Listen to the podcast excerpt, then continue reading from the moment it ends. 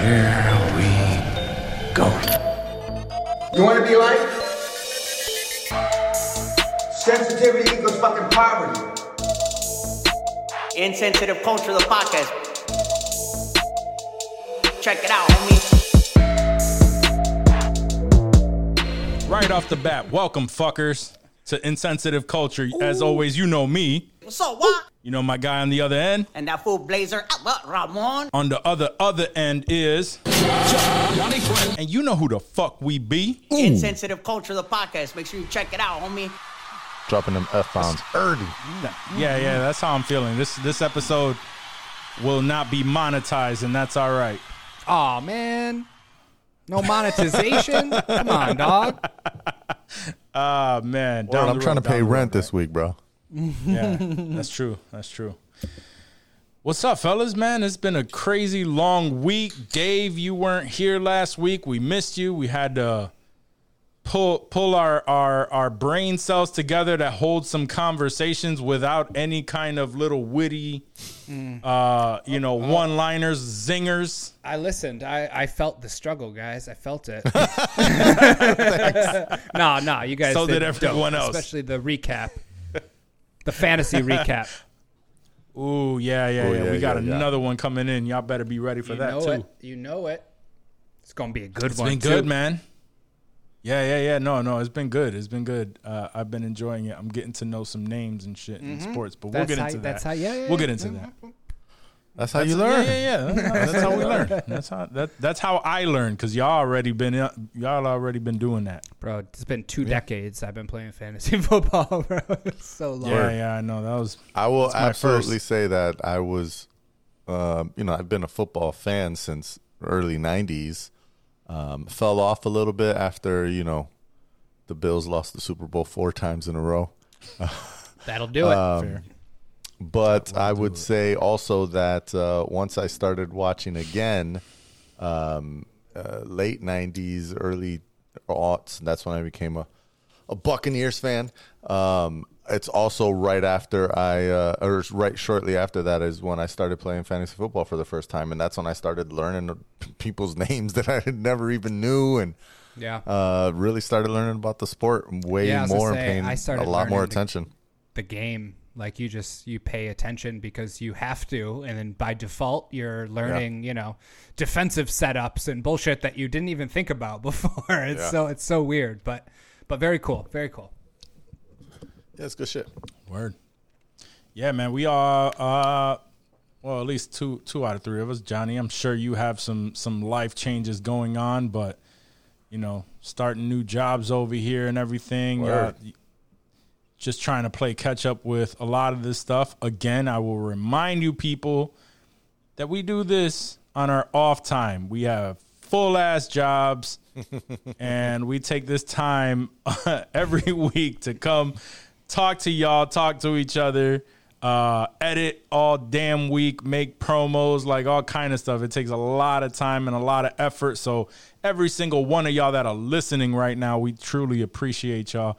And y'all need to spread that love, man. Spread it to friends and family who you think would enjoy the show, because, we want to get out there. We want to produce way more episodes for y'all and other content. I don't know. I want to get to a point, right, where we're just strictly creating content. We come out with 2 episodes a week, and this is what we do, like, all the time, trying to come up with different shit. Oh. So y'all have the power to do that. So I was just telling Johnny, I'm not fucking working too much. I really would rather just stay home and fuck around with some podcasting. But hey, we got to get that bread. So we got bills, man. We got bills. But once podcasting pays the bills, content creation through the roof, son. Word. We'll have a team.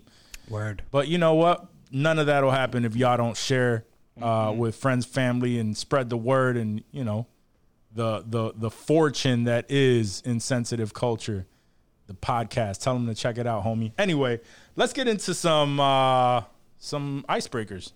Question.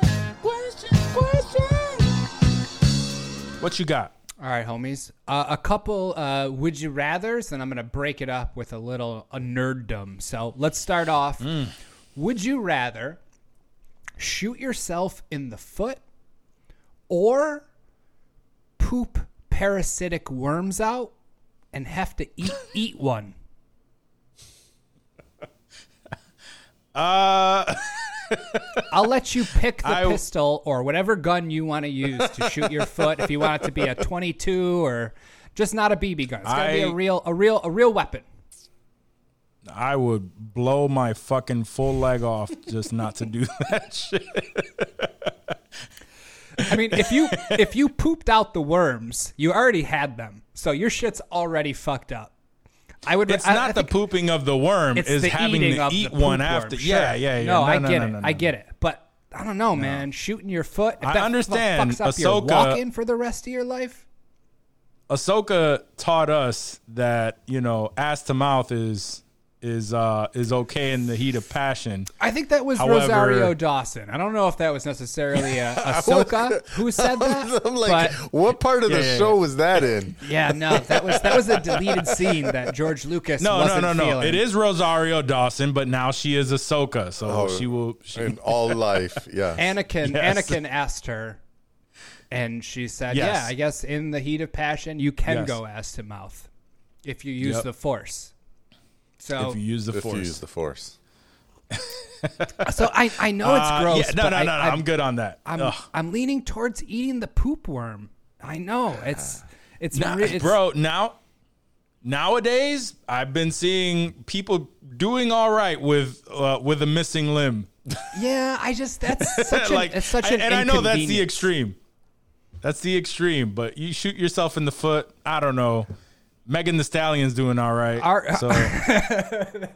That's a valid point. But, I mean, our new jobs, we're both walking around very large campuses. And a gunshot and my foot would really put a damper on that. And I think, I don't know, how do you take care of a parasitic worm? Like, what's the cure for that? I don't know. Nothing a wheelchair wouldn't fix. But anyway. I'm going poop worm. I'm sorry. Okay. I can't. Right. It's gross. Worm. It's not going to be fun. I'm going to plug my nose so I don't taste it, but I want my limbs intact. Ugh.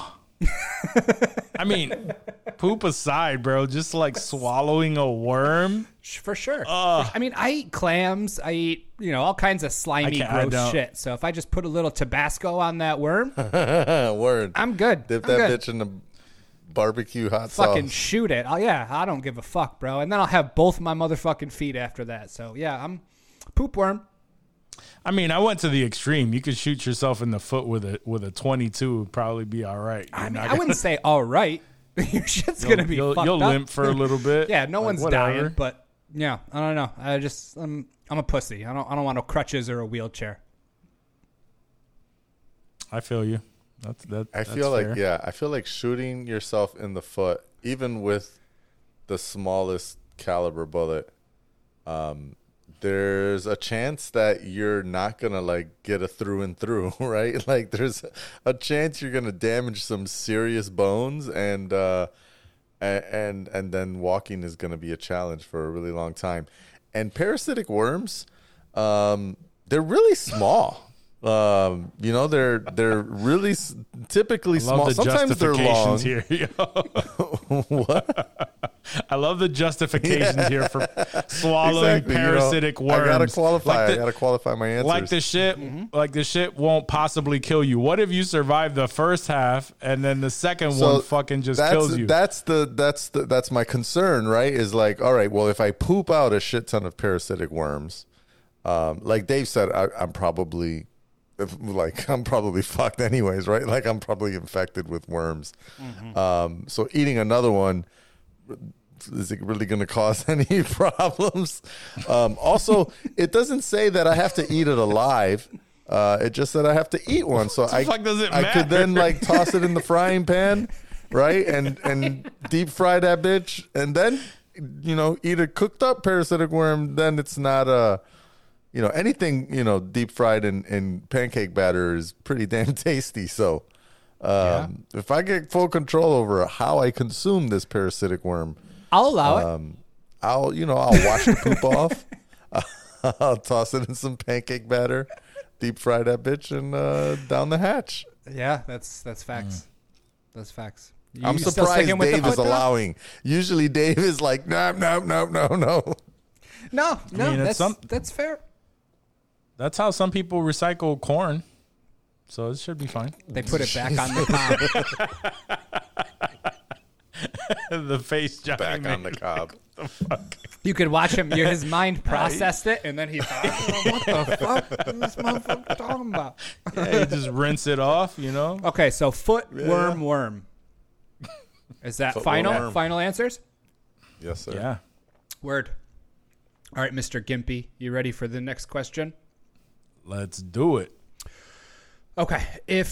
So obviously, you know, we talk about lots of nerddom, nerdy shit.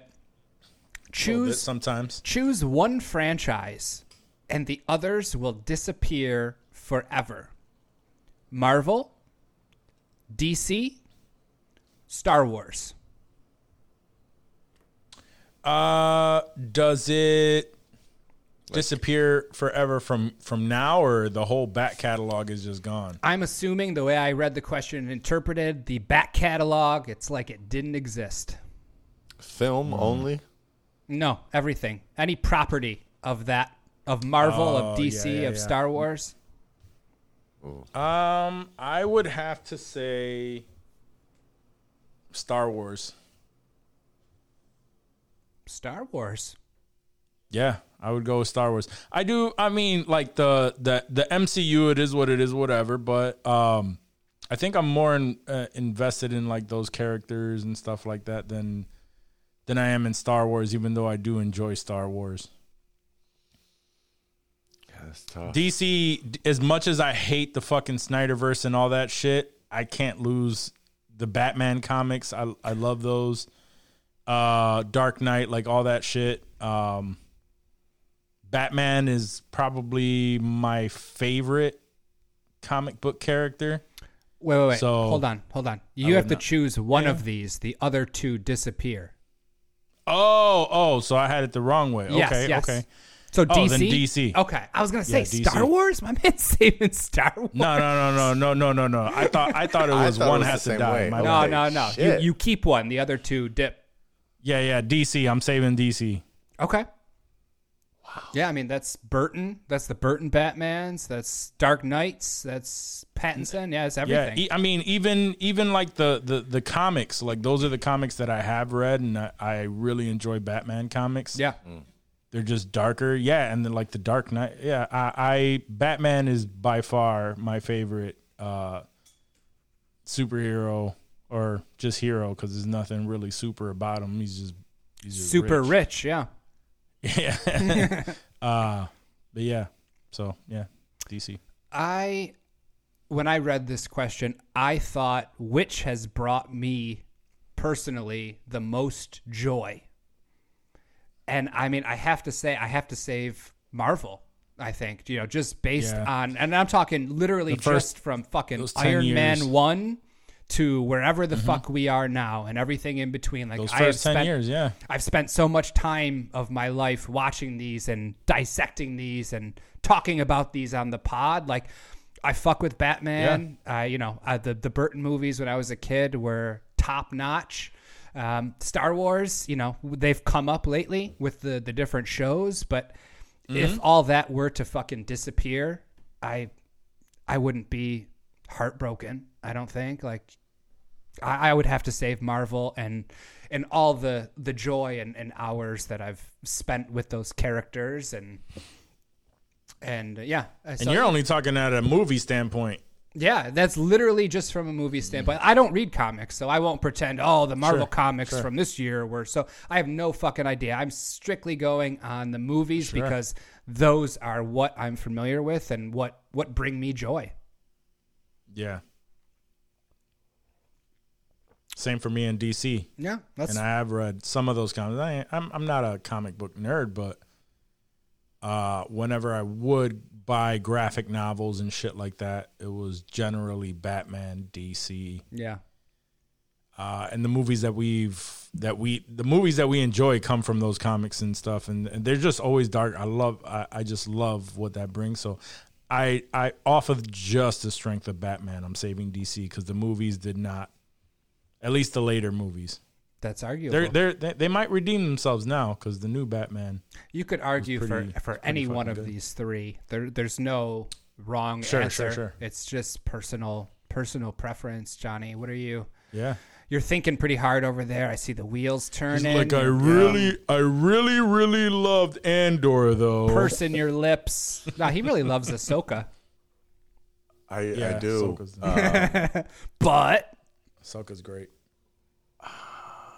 It's not so right now where I'm leaning. My answer is not based at all, really, on the movies or the TV shows that we've seen over the last, even let's say 20 years. Damn.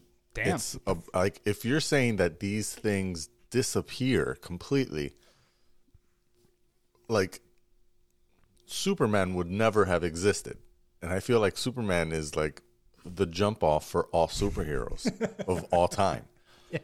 Superman doesn't exist. Like, why would what even? Here comes Mr. Super Analytical here. Yeah. Well, you know, that's my character. That's what I roll. Yeah. Yeah. And so, yeah, like it's weird for a different reason.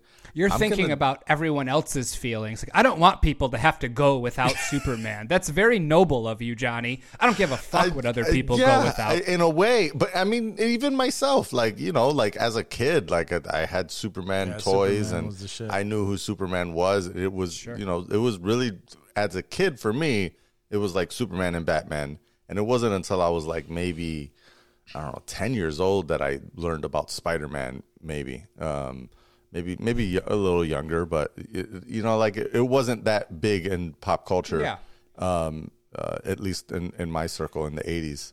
No, and so I think I'm actually gonna save Star Wars and say fuck it to both comic book universes. I thought this whole Superman fucking started everything. Well, because I'm saying like Star Wars. Yeah, so like.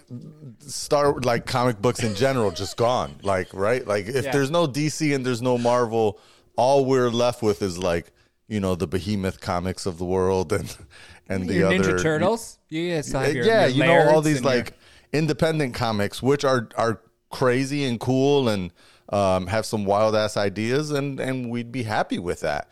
We just wouldn't get any of the, you know, major ones that have overtaken pop culture over the last, you know, 70, 80 years or whatever they've been around. And I'm okay with basically I'm saying if we're going to lose Superman and Batman, then we also have to lose Spider-Man and the X-Men. It's only fair. And it's only fair because I feel like for me personally, all four of those carry almost the same weight as far as importance. There's definitely, you know, like I said, like Superman was the first superhero I was ever introduced to. And Batman is also my favorite of the comic book hero characters, right? And so because of the fact that he's, you know, not a super gifted. Yeah. But yeah, if we have to, if we're like, I don't want to lose Spider-Man and the X-Men. Like those also have like hugely culturally impactful things to me, and you know I would second say on the top of my list is Wolverine. So in those movies, you know, like Logan, fucked. Yeah, that too. So I, you know, this Star Wars has enough there. I think that people have been able to pull out stories over the last. I don't know, what was it, 45 years of Star Wars has been around? Probably, longer. Late 70s? Yeah, let's call it 55 years of Star Wars. They've pulled out a ton of lore and created, you know, all the Star Wars legends, stories, and shit like that as well that have now inspired all of these series and sequels, etc. You know, there's...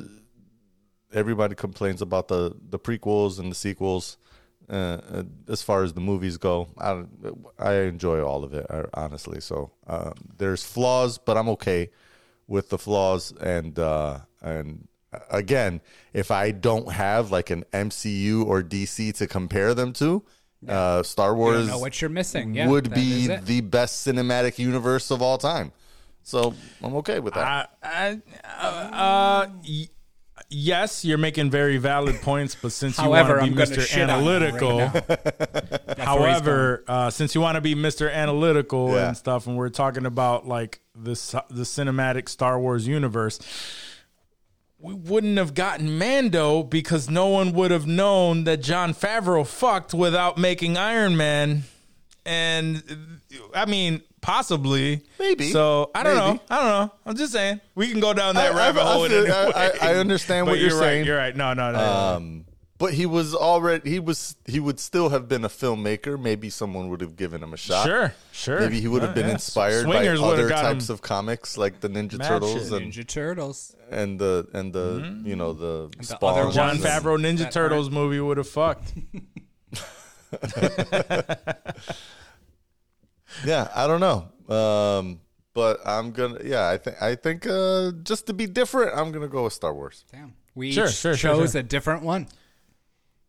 I like it. Which, by the way, I've been reading The Last Ronin, and I hope they make that shit into a movie. Or at least make it into a game. It looked. I flipped through. I found a comic book store in my local mall here. Actually, it's in the mall, not in the town. It's not that cool of a comic book store, but it's in the Palisades Mall, and it's a really good comic book store. Like at least from my perspective, like it had a lot of dope shit. And I saw the Last Ronin, in there. I almost picked it up, but I was like, I know myself. I'm not going to read this. But it looked really good. Yeah, I was like, damn. If I was going to buy something, this is probably the thing that I would buy in the store. Yeah, I picked up the hardcover graphic novel, just ordered it on Amazon, and on downtime I've been reading it at work and stuff, just flipping through the pages, and it's been really good, man. Yeah. It looks really good. Yeah. Right. Cool. So, anyway, I was going to spoil some stuff, but no, I won't do that. But, I mean, if they make a movie out of that, that would be fucking fire. I believe it. Yeah, so was question 2, right? Dos. Uno mas. Let's go. Are we ready for the third? We're going to get wild again. Oh, shit. Okay, let's do it. Would you rather watch your significant other have sex with someone else or drink a cup of your dad's semen?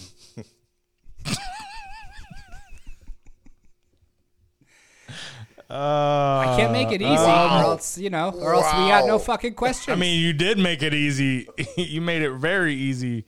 My girl about to get her back blown. She about to get her shit clapped. Yep. I guess I know. That's fair. I did make it a little bit easy. Yep. So that's just no. There's. Yeah. No. That's no. I'll be a cuck for a day. I mean, you're going to be sitting in the cuck chair. You're cool with that?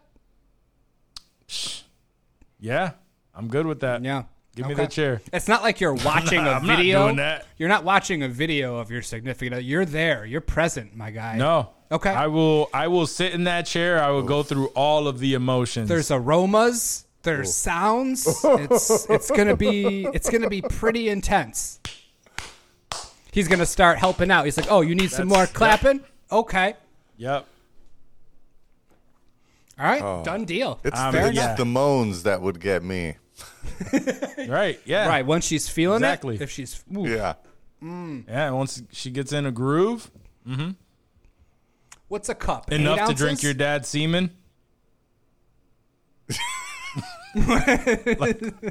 Really? Does it annoy you? Like, would it hurt you that much to know, like, oh, yes, I would absolutely have to drink my dad's semen now to stop this from happening?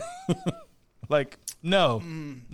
Yeah, 8 ounces in 1 cup. Yeah. 8 ounces? That's a lot, dude. That's a lot. That's a lot. No. Like, that's multiple glugs. Like, that's not just like a shot. So you're not taking nuts. An 8-ounce shot. Yeah. That's like your dad was nutting in a cup for like a week. A week? How much jizz are you shooting? I feel like I mean, Dave, enough to fill up 8 ounces. Jesus Christ, bro, that's a lot. Well, Dad, take those gas station pills. Is he popping a day? Dad's shooting ropes. I don't know if it's better or worse, but that shit sitting in a cup for 8 days is not going to be good. It's the so if it was fresh, it'd be better. Is that the argument you're making? Right? You, like, I want it right from the source. On top of extremely bad, it gets extremely worse somehow. I think it would just dry up after a couple of days, right? Like it just. I don't know. I mean, probably. You got to pop that bitch in the microwave, mix it with some creamer. Some water. You got to rehydrate it. It's dehydrated. You're going to have to, pour something in there. Like a mixer of some sort.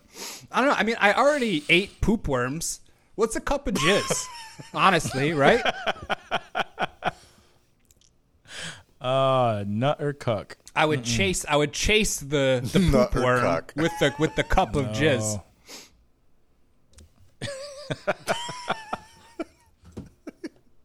Oh shit! Oh man! Yeah. That's a tough one. That is a fuck. My girl would. She would have to get her back blown out, bro. I'm not doing it. Mm-mm. It's like, hey babe, I got some bad news for you. What's that? Like, what if she doesn't even want to? She's like, no, you're drinking that fucking jizz. I'm not banging this dude. Well, then find some dude, but you're gonna bang somebody. Find somebody that you want to bang. Brad Pitt. Sure. Jason. I mean, Love. Dave would just be upset that he's not drinking Brad Pitt's jizz. Oh, that would be a no-brainer if this were just Brad Pitt's jizz. Brad Pitt's a lot different than my dad. Honestly, anybody other than my dad. Pitt was banging out your girl. Would you catch his jizz then? Wait, I have to watch my girl get banged out and drink the jizz? I mean, if jizz is at Brad the Pitt. End of each of these options, what the fuck Brad am I Pitt's doing jizz, here? You're going all in.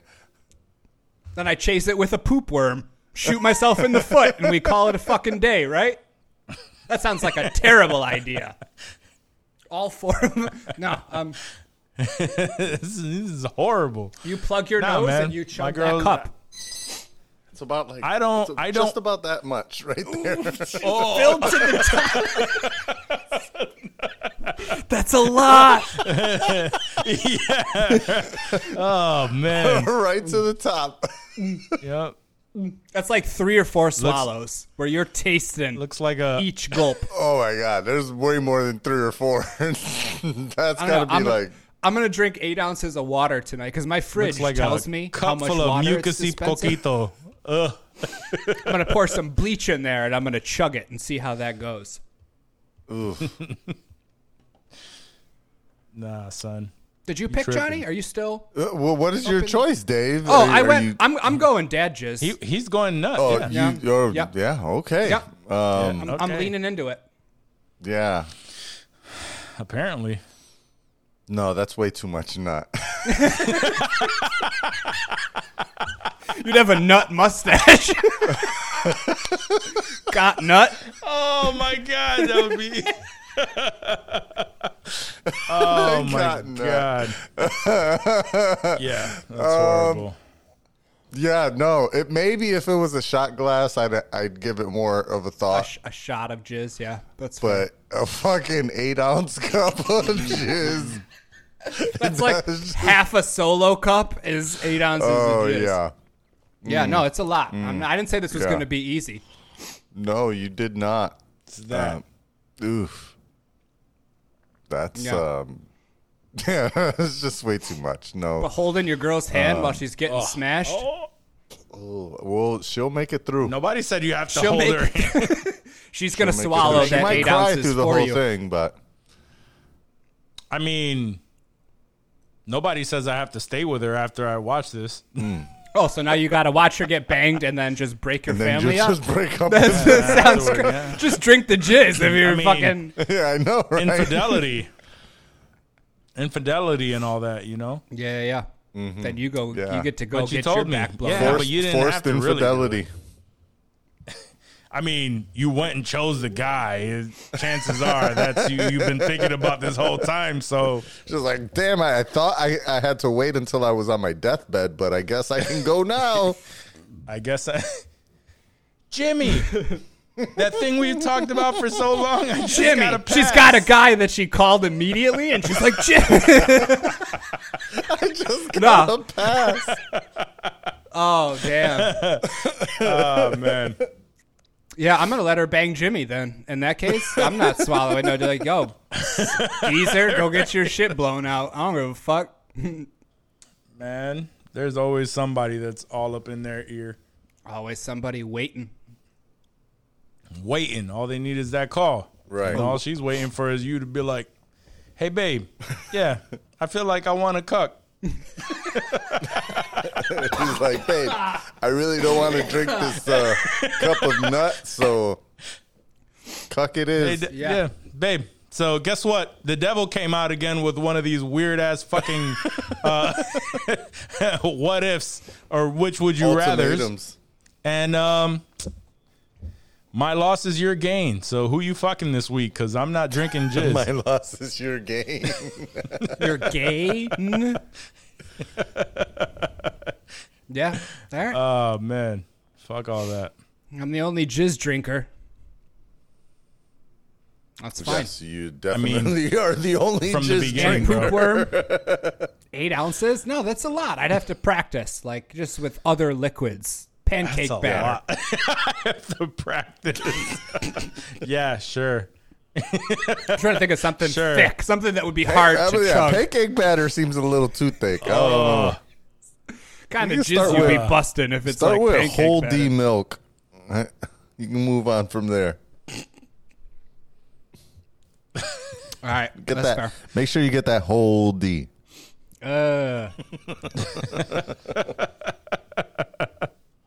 Oh, that's disgusting. You guys are that's disgusting. It's very disgusting. Now let's talk about some serious stuff. All right. No, let's talk about some fucking fantasy football. Oh, speaking of drinking jizz, let's take a look at the scores from the last week, week 2 of the Insensitive Culture League 2023. We'll start. So we have the Lizzo defense versus Milano's and Milk. Let's see. Lizzo defense won 104-30. Let's take a look. See if there's any to notable. 30. No, I'm sorry. To 85.32. Not 30. Yeah, no. That would have been blowout of the week. What did your sister do? Like sit everyone but one player. Nah. That would be hard to do, to just get 30 points. The whole team has been injured. Notable players. Pickens? Is that George Pickens? Pittsburgh wide receiver. George, yes. Didn't do that great. Yeah, no, I mean, this was just this matchup. Everyone did average, but some players did less than average. No one blew up. Lizzo defense is... Leo, right? Yeah, that's Leo. My California homie. Leo. Milano's and Milk is my sister. Sorry you got your ass beat, Liz. That shit happens to the best of us. In fact, it happened to our own Joaquin last week. Let's take a look. Let's pull up. So we have some alpha males. What bum did he play? Remote alpha males. What was that? I said, what bum did he play? The alpha male. Alpha Male played Wach's team Fucks with a Z. Let's see. So we had Devonta Smith. It wasn't terrible. No, it wasn't. It wasn't. I could have done way worse. To be fair, I started off the Thursday game with 4 Vikings. I had Cousins, Jefferson. Oh, no, 3 Vikings. Cousins, Jefferson, and Hawkinson. And I was lucky enough that all 3 of them had phenomenal games. Hawkinson caught 2 touchdowns. He was only, he doubled his projected. It's week 2 luck, just like Wach had that week 1 luck, just blowing up with Tyreek last week. yeah, Tyreek had a decent game under his projection. Your lead scorer was Devonta Smith, who honestly was him and Tyreek, I think, were my biggest worries going into that. But yeah, I had a solid lead from Thursday and was just hoping that Tyreek didn't blow up like he did last week, because that dude will either catch 200 yards and 3 touchdowns, or he'll grab like 80 yards and maybe a touchdown or so. So you never know. You caught me on a really bad week for you. So that was the reason for the blowout of the week. That's all right. That's all right. It happens. Again, 1-1. It's my first time coming. Yeah. 1-1. Yep. I'm not terrible overall. I'm ranked number 4, and I'm okay with that. That is, and it's only week 2. So exactly. No, you're good. You're doing all right. Don't let this ass whooping derail you, son. You stay up. You stay in there. You keep setting that lineup. You got this. Everybody who I haven't played against this, from y'all all bums. So all bums. Make way.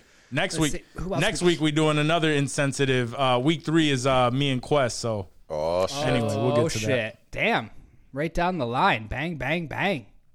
Well, I would be worried because the old Kanye is not fucking around, apparently. Nope. We got a week 2 victory, 146 to 120. I'm worried about that. Against the homie Keefmaster. I told Keefmaster to change his teeth name from Swell Team. That's what he gets. That's what happens when you stay swell. Yeah, when you sleep on those names. Notables for Johnny. I was actually nervous for a little while when I was watching the early scores. I was like, oh shit, I'm gonna have to swallow this one. Nah, you can't. You gotta wait till the last game is done, because you never know. Facts. Nah. That's right. That's right. You ended up cucking. For Johnny, Deontay Swift had a killer Thursday game. Night. 175 yards, touchdown, and 3 receptions, which is, some bonus points there. Got dropped to 25.6, highest scoring player on the team, which is always a good sign when your running back is the highest scoring player and your quarterback does all right. I mean, that was in hand, it seems like, and even Keefmaster had some decent players. Some Goff players, Goff played well. Kenneth Walker the third. I mean, it definitely wasn't the blowout of the week. Like, Wach got his cheeks clapped, but you did pretty good. Damn good. I'm not liking how you just keep coming back to me because we went ahead. All right? Getting that back blown out. Throwing that out there. All right. We're done. We're done hating on Wach's team because they already got fucked up. Here's that interesting. My team fucked. I know you guys shouted out the some of the names last week. I listened, obviously when that episode dropped. This week was Tua Affinity and Bijan, which obviously is probably one of the best names in the league. I think so. Like Johnny said last week, yeah, it's pretty perfect. However, Tua Affinity and Bijan played against JJ's Knights. Are you guys familiar with who JJ Knight is? Mm-mm. I must not be. JJ, I would hope not, because JJ Knight is a very gay porn star.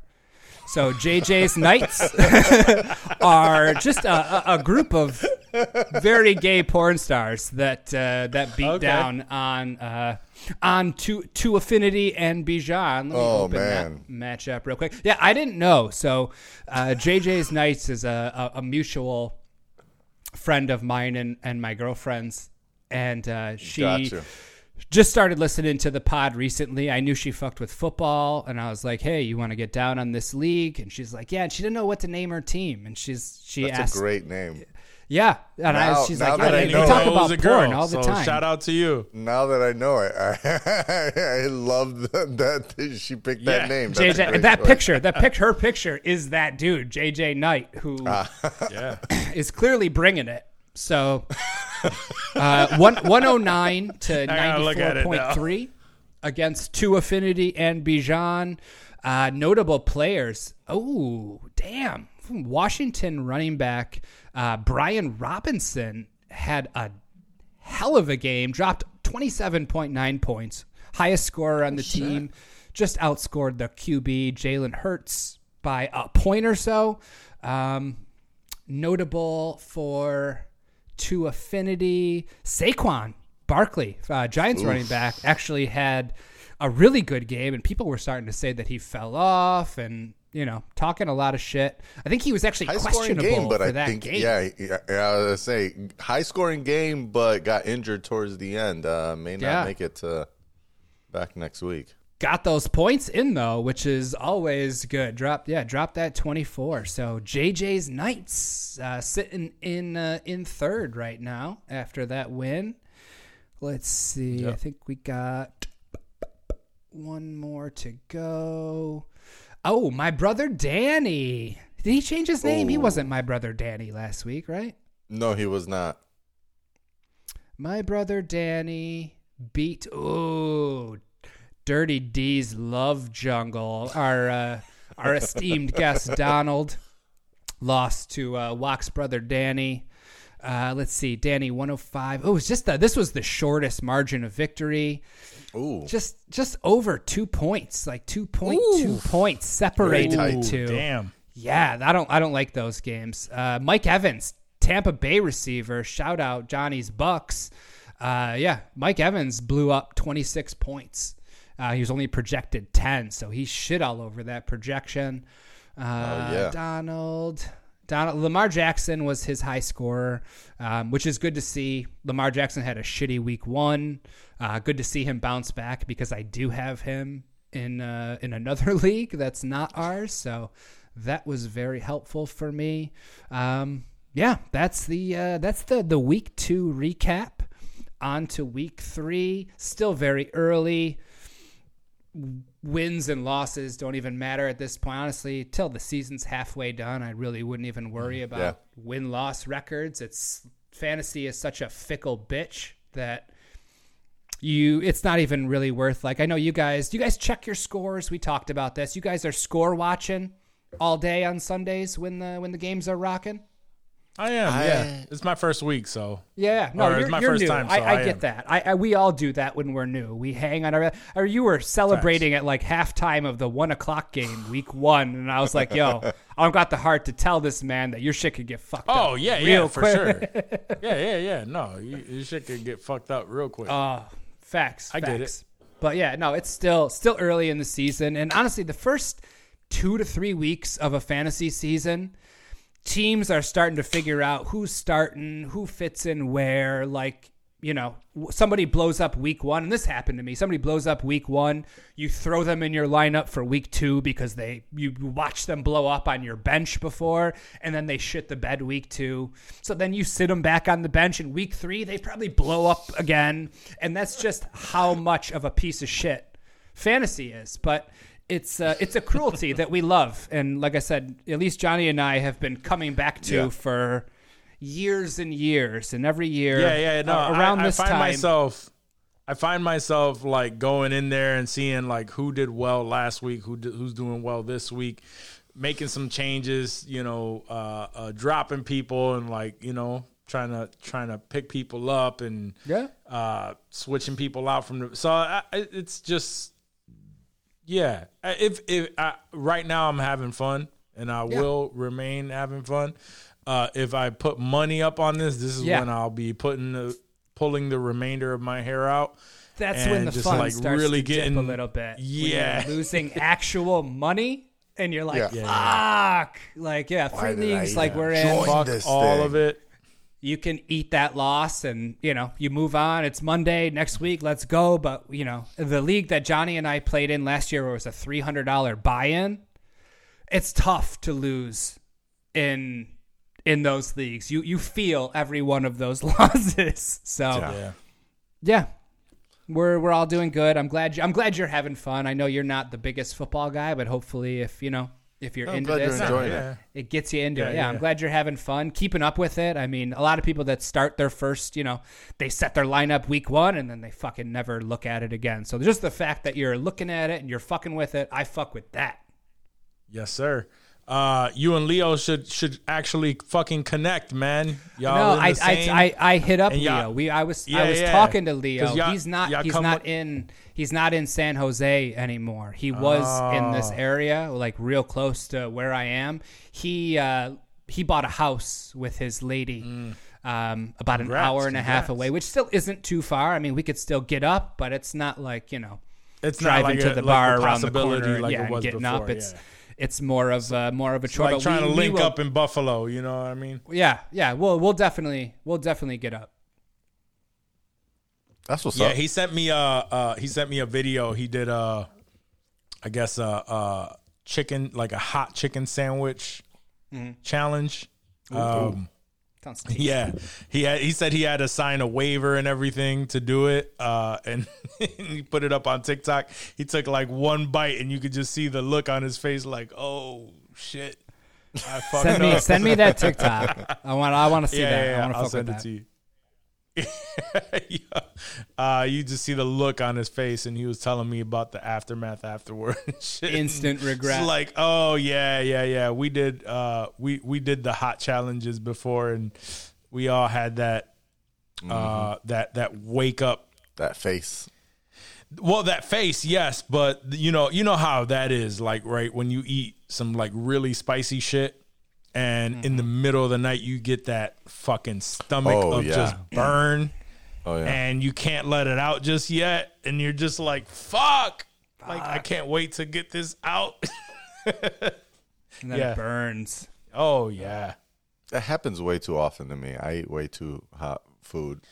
That taught me to actually that experience for hot ones and the one chip challenge and all the dumb shit that I did afterward actually gave me an appreciation for some hot food, and I enjoy it much more now. Yeah, so. I've the same ever since, and I liked spicy food even before we did the hot ones challenge, but after that, for some reason, I've just been craving it. I crave that spice. That sweat, the little beads of sweat when you're eating something spicy and you're like, ooh, your nose is running a little bit, but you love that shit. Actually, I tell people all the time, especially when I eat Thai food or Lao food, Vietnamese, any Southeast Asian food, I always get it extra spicy. And then, you know, the sweat's pouring down while I'm eating it, and they're like, yo, you okay? And I always tell them, I was like, if I'm not sweating, it ain't good. Word. Yeah, actually, I was just thinking that. Like, I could go for some tamuhun, man. Word. The papaya salad is it's a Laotian dish. Papaya salad, and they just make it like real spicy, but it's that good spicy because it's not that American spicy extract type shit. Nah, it's just it's the real pepper. It is the bomb. Yeah, it's flavor in that spice. Yeah. It's flavorful and it has like that spice, and it's not shock value spice. It's like, hey, this is spicy. No, I mean, you'll fuck with this. It will shock you. Oh, I'm sure. If you're not ready, I'm sure it will. But it just doesn't. It doesn't, like, that's the thing about that synthetic. Fucking, and that's what Leo was explaining, that he took a bite of it and he's like, that's the shit. Like, there was no good flavor to it. It just tasted like just straight up spice. I'm like, they probably used the bomb beyond insanity because that's exactly how they describe that shit. Or if they had capsaicin extract and poured that shit in there, you're fucking generally done. Sort of extract. Beyond insanity is just capsaicin extract with a little bit of coloring. Right, and that shit is, that's the number one thing everybody says is like, this has no flavor. All the other ones had some really good flavor. This one has no flavor. It's and just that's in why your it's face. Beyond insanity. Right. I really want to try it, by the way. So, yes, we will. Wait, do that. When we did the Hot Ones challenge, there was no. The bomb? There was the bomb. It just wasn't beyond insanity. It includes it was like a bomb evolution every season, right? Yeah. It was the bomb evolution. No. The bomb beyond insanity is the only one that stays the same on their lineup, but they do not give you the Bomb Beyond Insanity in the package that you buy. They give you the Bomb Evolution, and the Evolution one is not like actually has some flavor to it. It's not the same shit. And I've seen people, they have videos where they taste the Evolution one first, and they're like, oh yeah, like it's hot, like blah, blah, blah. And then they taste the Beyond Insanity, and they're like, no, this is not the same at all. It's definitely not. So speaking of that, since we're kind of drifting into you know what it's time for. And since we're talking about like spicy foods, did you hear about that kid that died? It was like I want to say he was like 14, like that. Yeah. 14, 15, that he died from eating the one chip challenge. Yeah. We talked about it last week.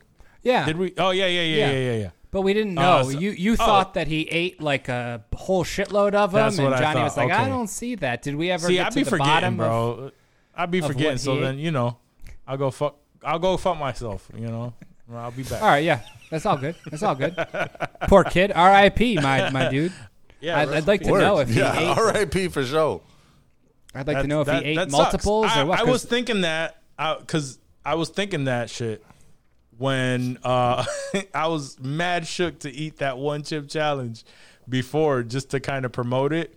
Yeah. To the point where I went live because I was here in the studio by myself. I went live just in case anything went wrong. At least some people that I know are call the cops, send them down to the studio. Right. My man's dead. Because you never fucking know, man. You never know. That could have been some freak thing. That's fair. Man. You know, so honestly, before this kid died, I probably would have never thought like something that bad could happen. But now I would definitely only do it with observation. Yeah, for sure. That was my thought the entire time. That's why I came to the studio, went live, because there was like, I need witnesses. I'm like, yo, I need somebody to at least watch me do this shit. Like, I don't want to be here. Let's say worst case scenario, you passed out while you were eating that chip and it was being live streamed. Johnny, you and I were watching that, right, when he did that? So I don't know the address of the studio, though, like the exact address. So if you needed medical assistance, I could give them a general idea of where it is. But they would be hunting for your passed out ass somewhere in that fucking building of offices. That would have been better than me being here by myself. That's true. Filming and nobody would know recording anything. Thinking that I'm going to edit this afterward and no one even fucking knows. That's fair. That's fair. I think, listen, Chilai Ave-ish. Yeah, there's a little office. Look for this kind of car in its parking lot. Like, that's it. There's the brick building. Yeah. Send me the address. There's the parking lot. I'd like to have it. I'd feel better knowing it, just in case I ever needed to send like the medical. No, I survived. It's fine. Yeah, it's fine. Yep. So let's get into some news. Oh shit! I guess we're in the news segment. Oh yeah, we jumped right now. So let's see. What do I got here? If you don't want to reach, since we were talking about, just to kind of prepare you a little bit, since we were talking about football, I forgot to bring it up. Did y'all hear about the dude that died during the Patriots game? Oh, he was a fan. Yeah, it was a fan. Yeah. No. A fight broke out during the Patriots game, and apparently people who were in the crowd that witnessed this said that the guy got hit and immediately like was out. And just wasn't moving and shit, and the dude eventually died. Oh, shit. He got knocked out. Like a one-hit merc? He was 53 years old. His name was Dale Mooney from New Hampshire, and it pretty much somebody, let me see. He basically grabbed another fan. Before dying. What's up? I you know, like, I don't want to see anybody die at a football game. For sure. But I hope he at least like said something racist, and that's why he got punched and died. I'm sure he had to have. And the fact that it was a Patriots game, and they lost. There's a high chance he was talking shit. He said something stupid. Yeah, and racist. He did. But not that he deserves to die. I don't want to laugh at a man dying because I don't want someone to die over that. It says that that was at least the case. Someone witnessed Mooney approach a group of fans on the 300 level of the stadium. And this is a quote from the person. He said he basically grabbed another fan. They started tussling around for a few minutes. At one point, another fan walked over, punched him, and the man went out. And it was hard to watch. And then from there, he never got up after that. Okay, so he instigated this. He walked over to a group, accosted some folks, and fucked around and found out. Unfortunately, the price that he paid for fucking around and finding out was high. But that's why you mind your own fucking business and you don't fucking start shit, regardless of where you are. His wife was saying that pretty much they were obviously, I mean, him being a were they playing in Miami? No, they were playing in New England. Yeah, they were in New England. Oh, they were in New England. Okay. The Boston area. Essentially, yeah, he was. I guess they were verbally talking shit to him the whole time. So, and because of that, he approached them at the end. Okay, so they were going, but still, yeah, but still is right. People cut me off in traffic, and I don't start shit because I don't want to get shot. So, you just eat it, and you fucking get on with your life, bro. The Patriots got their ass beat. Oh, well. It's not worth dying over, right, my guy? Like, be smart. Just be smart. That's all. R.I.P., like I said, you never want to see that happen. That's not okay or acceptable. But when you're fucking starting some shit and thinking you're tough, there's always someone tougher than you, and my guy found that out. Sucks.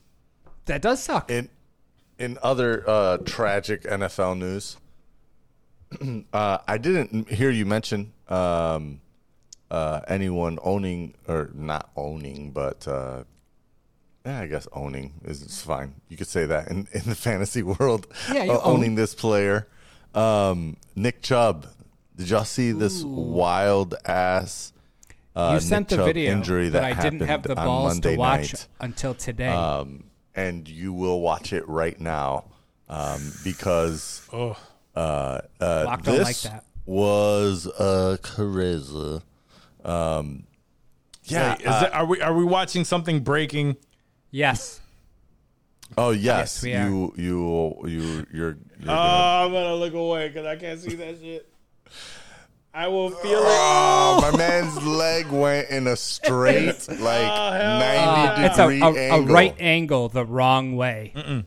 Yeah. The pain, the instant agony that my man Chubb had to be in. Now, I don't have him in the IC league, but in another one.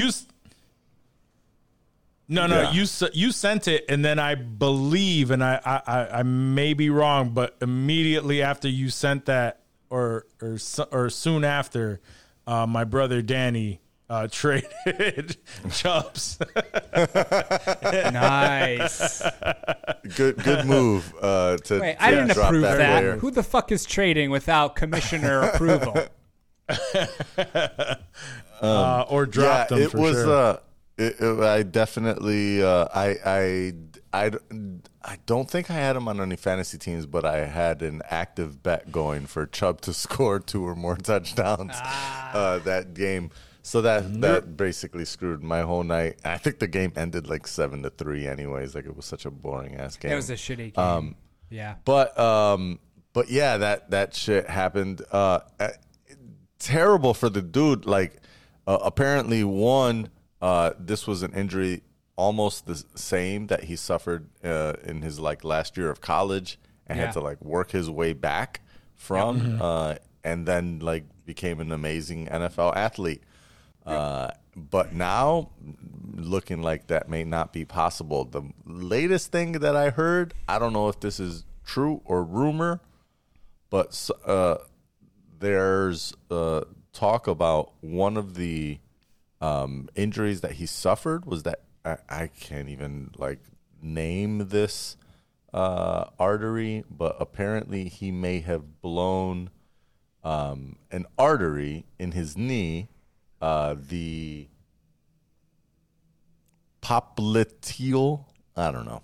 Oh, the popliteal artery. The popliteal artery that possibly was ruptured during the injury. And what happens when you pop that artery? Basically, your leg is almost always amputated. Jesus Christ. So I hope that's not the case for the guy. I hope he has a fighting chance to get back. Yeah. Even if he doesn't play football, like I hope he can just live a normal life and walk. Yeah, for sure. Nick Chubb has always been a workhorse.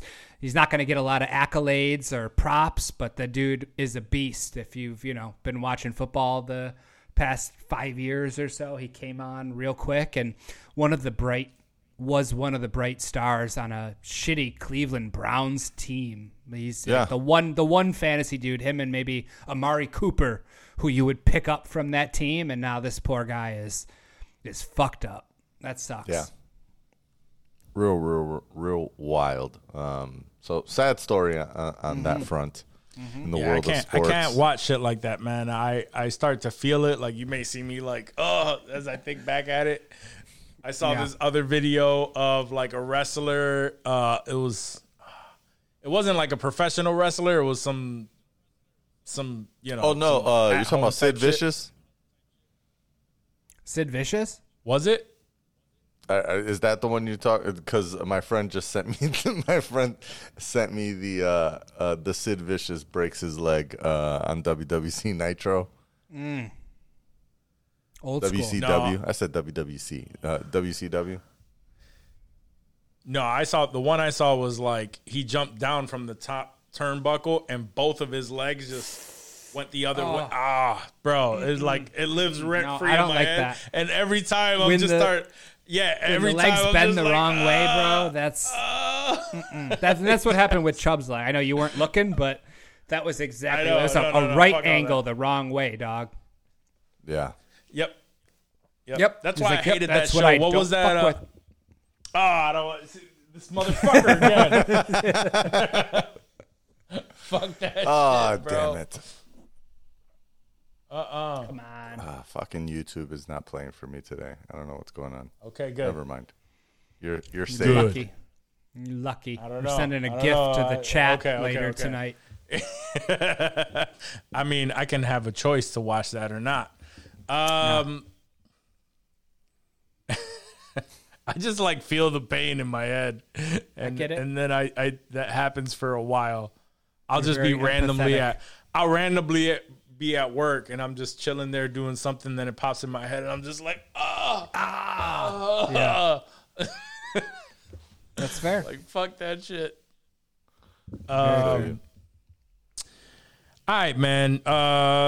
What the fuck else is happening in the world? Yo, y'all believe that fucking alien shit? Apparently, they came out in Mexico and said that they found a mummified fucking alien. You believe that shit? No, I saw a breakdown. That shit looks so funny. I forget who was doing it, but like they pretty much said, I don't know if it was x-rayed or how they found out, but like it was multiple old limbs. Like the piece itself was really put together by an older, I don't know how old it was exactly, but they took femurs and fingers and limbs from, you know, random corpses and animals and people and kind of assembled them in like what looked like a human sort of alien structure. And when they like did the breakdown of it, like there was, you know, the fingers were backwards, like the, you know, like the knuckles, like you could clearly tell that it was pieced together by someone at some point. So that's 100% shit looked fucking bullshit, tiny. That was another problem with that shit. Yeah, it looked too much like the aliens that we expect aliens to look like, basically, is what threw me off initially. I'm like, no, that looks like that's too close to what we picture, you know, the little Martian dude heads and big eyes. It looked like that little motherfucker from Men in Black that was hiding in the robotic man's head. Exactly. Yeah. That's exactly what I thought when I saw it. It was fucking, I was like, yo, this motherfucker got Orion's belt in this bitch? What the fuck is this little dude doing? Yeah, no, that was the first thing that popped into my head. But still, I mean, what the fuck were people doing back then where they're like, yeah, let's take these fingers and femurs and shit and make a little Martian dude? Like, I don't know how they got down, but hopefully they were partying at least, like, fucked up. They're like, yo, what if we just took Mad Bones and, like, assembled a little alien dude? Word. Maybe they were on ketamine. Imagine all that shit. Imagine all that shit is actually real, and we're just so fucking jaded by the bullshit in life that we've been thrown that we're just like, we need more. We need more proof than this bullshit. I'm not convinced. Is it cake? Is that alien actually cake? Is it cake? I did like that. That's actually that. Funny. These cakes are convincing these days. So, did you watch that show? Did you guys watch? Not to derail, but did you guys watch that show on Netflix? The Is It Cake? No. Is It Cake? I believe was I've the seen, name I've of seen it? Like bits and pieces. No. I watched a couple episodes with Ash, and it was good. I was guessing. Pretty accurate. I was there like a 95% accuracy rate with the cakes, but there were some in there that were pretty fucking good. Now there are some reels in like TikToks where they're going all out, like because of that show and everything. They feel like they need to like up the ante, of course. And it'd be like, hey, is it cake, right? And it's something I can't remember exactly what it was, and I'm like, oh, that looks like it. Could be, I can't really tell. And then they'll go to like cut it, stop, and then they'll like cut the like whatever table or whatever is that's under it, and that's cake. And I'm like, oh y'all getting crazy, son. That would fuck me up. Well, word, son. Yeah, fucking TikTok, of course. Let's see. Did y'all hear about this Hassan Minhaj controversy that pulled up over the week? Probably not. Yeah, I think I did. Or maybe just heard a little bit about it. He was beefing with somebody. Was it the Vivek? Was it something with? No. So basically, the New Yorker. Yeah, New Yorker ran a story on, and this is an interesting, and the reason that I bring it up because I'd like to hear y'all take on this. Basically, New Yorker ran. He's got a Netflix special that came out last year, and I think he has got another one that's coming out this year. And New Yorker ran this article, and they did a little bit of research into some of the stories that he uses in his comedy specials, and apparently they're bullshit. Like they're made up, right? And he defends it as he calls it his emotional truth to what's happened. What the fuck is that? And he says, you know, what does he refer to as his Arnold Palmer of comedy? You know, the drink that's 70% iced tea and 30% lemonade. I thought it was half and half. Yeah, you know, it probably is. Actually, I think you're right. It is half and half. Yeah, but he says his Arnold Palmer. Half and half. I think you're right. I think that's what it's called. It's a half and half in every other place. But he calls his Arnold Palmer 70% truth, 30% fiction. And there's this, you know, story going around about like, or, you know, this controversy and this conversation going around about this, like, is it acceptable? Because there are some people who go off and say, well, yeah, you know, like there's tons of comedians, like who in comedy is ever telling you a truthful story, right? Like, yeah. If you believe these stories are all 100% true, you know, there's you're wild. Yeah. But like, there's usually got to be at least some truth to that, right? Yeah, but it's comedy. Why is there? where does it say that in comedy that your story has to be truthful? I would imagine a majority of comedians just make up fucking these random ass stories. Like no one, nowhere in like when I go to a comedy show or I listen to a stand-up comedian or something, I never think, oh, this is so funny because it's fucking true. No, I always assume that shit never really fucking happened, but they just take the aspect that we can all connect with and fabricate this story to make it a little bit, maybe tiny bits are true, but I never assume that shit is real. Yeah, I mean, and that's why I want to understand your take on this, because I also feel, you know, that there's embellishments in most of these stories, right? Mm-hmm. For instance, I think a pretty famous, popular one is Bert Kreischer's The Machine, right? Mm-hmm. Sure. Do you think that was a complete fabricated story? There's elements of truths there. Is most of it an embellishment? Is it an exaggeration? Or did most of that actually happen? And he's making the funny parts the embellishment, right? Because there's parts of the story that you tell that lead up to the, you know, to the turn, to the actual punchlines. Mm-hmm. And typically those can be laced in truth, if not fully true. But the punchline is the part that's, you know, a little bit exaggerated. Yeah.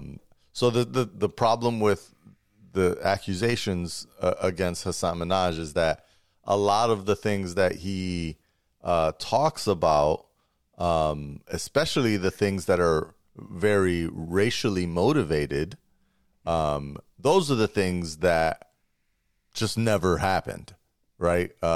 Sure. There's the story of, I guess one of the examples is that his daughter, or that rather, someone mailed anthrax to his house, and then his daughter was exposed, and he had to take his daughter to the hospital, and all of these hijinks ensued in the hospital with the doctor.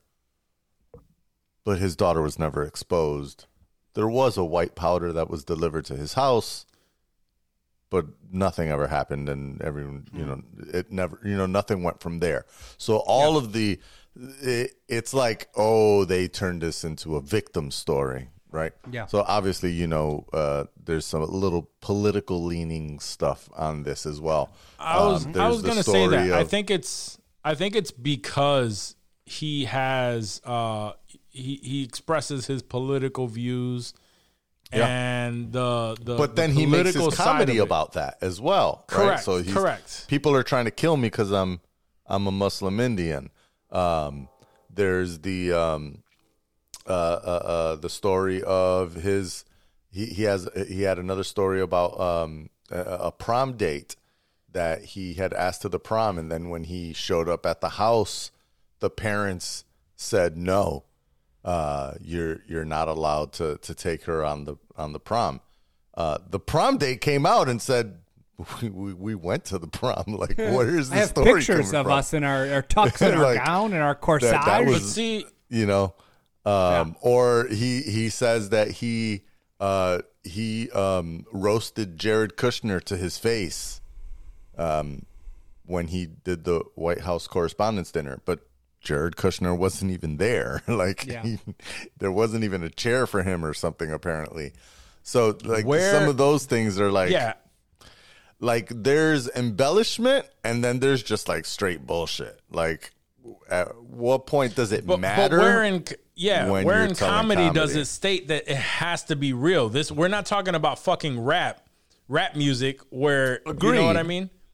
Like, I feel like, he just has people, right? I just feel like he because he gets onto the political side, and not only that, but if his comedy is kind of political, where they're talking about shit like that, is where, you know, the things that you mentioned is where it's just getting into the hands of people who want to like put it under a microscope and nitpick at these things that just aren't true because there's like political undertones.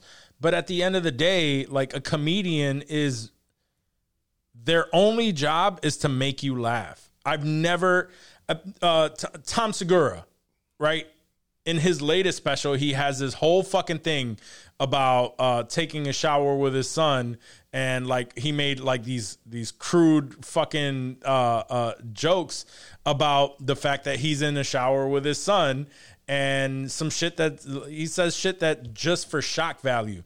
But no one is questioning whether or not he actually fucking took a shower with his son, and the shit got weird. You know what I mean? Like, nobody's coming out and saying like, whoa, did he do that? Like, oh, then I think we should call CP. No, because it's a fucking story. It was made up for the shock value to make you laugh, and that is the understanding. So yeah, I don't agree with it. I think, and I agree with you there, because there's definitely tons of stories, you know, that we've heard from comedians over the years that we know are not 100% based in fact, right? Sure. I think the controversy with him, like we mentioned, there's, you know, the whole political leaning. So, you know, the folks from the right are going to complain. And I think what they're complaining about is that the parts that he's made up, like I said earlier, they're not the punchline. The parts that he made up makes him seem like a victim. Sure. And then there's jokes after that. Yeah, but it's a setup. The setup is like mostly fabricated and just makes him seem like, oh, I'm just a little Muslim minority and everyone picks on me, and now I'm going to make fun of it, which would be acceptable if, you know, if the lead up to those punchlines were true. I think people would be more accepting of it. Okay, yeah, the extra part with, you know, in the case of the anthrax, like all the shit that he says that the doctor did and the shit that happened in the hospital and the shit that was actually funny, if those things didn't happen, no one would care. But the fact that your daughter was never exposed to anthrax, but you say that she was and you brought her to the hospital... Like, that just puts that, for some folks at least, that it puts it a little over the line from a comedian. And I've heard this not just from right wingers, but also from comedians themselves that are like, hey, you put yourself a little too far in one side of the storytelling part that you know, like, so it seems funny, it seems off. First thing. He's not a news reporter. He has no obligation to come at you with the truth. As far as I'm concerned, as long as my man isn't stealing material from another comedian, get up there and say whatever the fuck you want that's going to make these motherfuckers laugh, bro. If it's funny, you got a good story, a good anecdote that you concocted, fucking hit them with them, blow them away, dude, fucking kill it. As long as you're not stealing and ripping off from another comic, I feel like, and I'm not a comic, I don't do stand-up, nothing like that. I feel like as long as you're not stealing, it's all fair game. Because like Wach said, your job is to get up there and make motherfuckers laugh. You don't work for CNN. You're not a fucking news reporter. Like, you get up there and you do your thing and you make them laugh. You get that fucking money for the ticket and you do what you got to do. Like, I have no problem. Even if it was just fabricated. Bro, fabricate a whole fucking hour set for Netflix. I don't give a fuck. I'm not going to question it. If it makes me laugh and it's not stolen... You got it, bro. You killed it. That's the goal, right? Yeah, so like I don't care about the embellishments or if it wasn't true. He didn't steal. He wrote it. Is he like? Does he like have a charity for, like, you know, Muslims that were The only real reason why this is even talked about to that extent is because he got the people on the right upset with possibly like some accusations and like shit that he says because he leans in a political way. Okay, it's going to get upset regardless. But what about this? What about this part, right? So I mentioned the story that he said about the prom date, right? And in the story, basically, he accuses the prom date as and her parents basically as being racist. This is a real person. Did he name him? Did he name him? Right. Well, do you need to name him? You think the internet can't figure that? You think the internet can't find out who this person is? Story. Okay, so you're telling the story. You said a girl that you went to the prom with that there are fucking public pictures of that the people will find out. The girl gets death threats. But I get what you're saying, right? But at the end of the day, he told a story, a fabricated story about a possible scenario of a prom date because he actually went to prom, right? And the things that he said wasn't factual. That's more of a fucking issue with these fucking fanatics out there. That why are you listening to a comedian tell fucking jokes, right? And because of this, you are going out to give fucking death threats to this girl that he actually went to prom with when he told a fucking joke. Like, the world is fucking going nuts. They are taking this story word for word from a fucking comedian. It's not him that's the fucking problem. It's the people. Why are you attacking this girl? Right. Because he told the story about a fictional story of when he went to prom, he had this thing. So because he actually went to prom at one point, now you're connecting. You are going out of your way to connect the people that need to research that shit. Find this shit. Like find these people that this girl that he actually went to prom and give her fucking death threats over this shit. You're a fucking loser. I mean, anyone that gives death threats, I'm going to say is a loser, right? Like, they're obviously losers. But either way, that doesn't stop the fact that this woman that you brought into your story put a photo of her behind you. He told a story about going to fucking prom. He put a photo of her. They dug up the prom date. But he introduced her to the world. She's a nobody.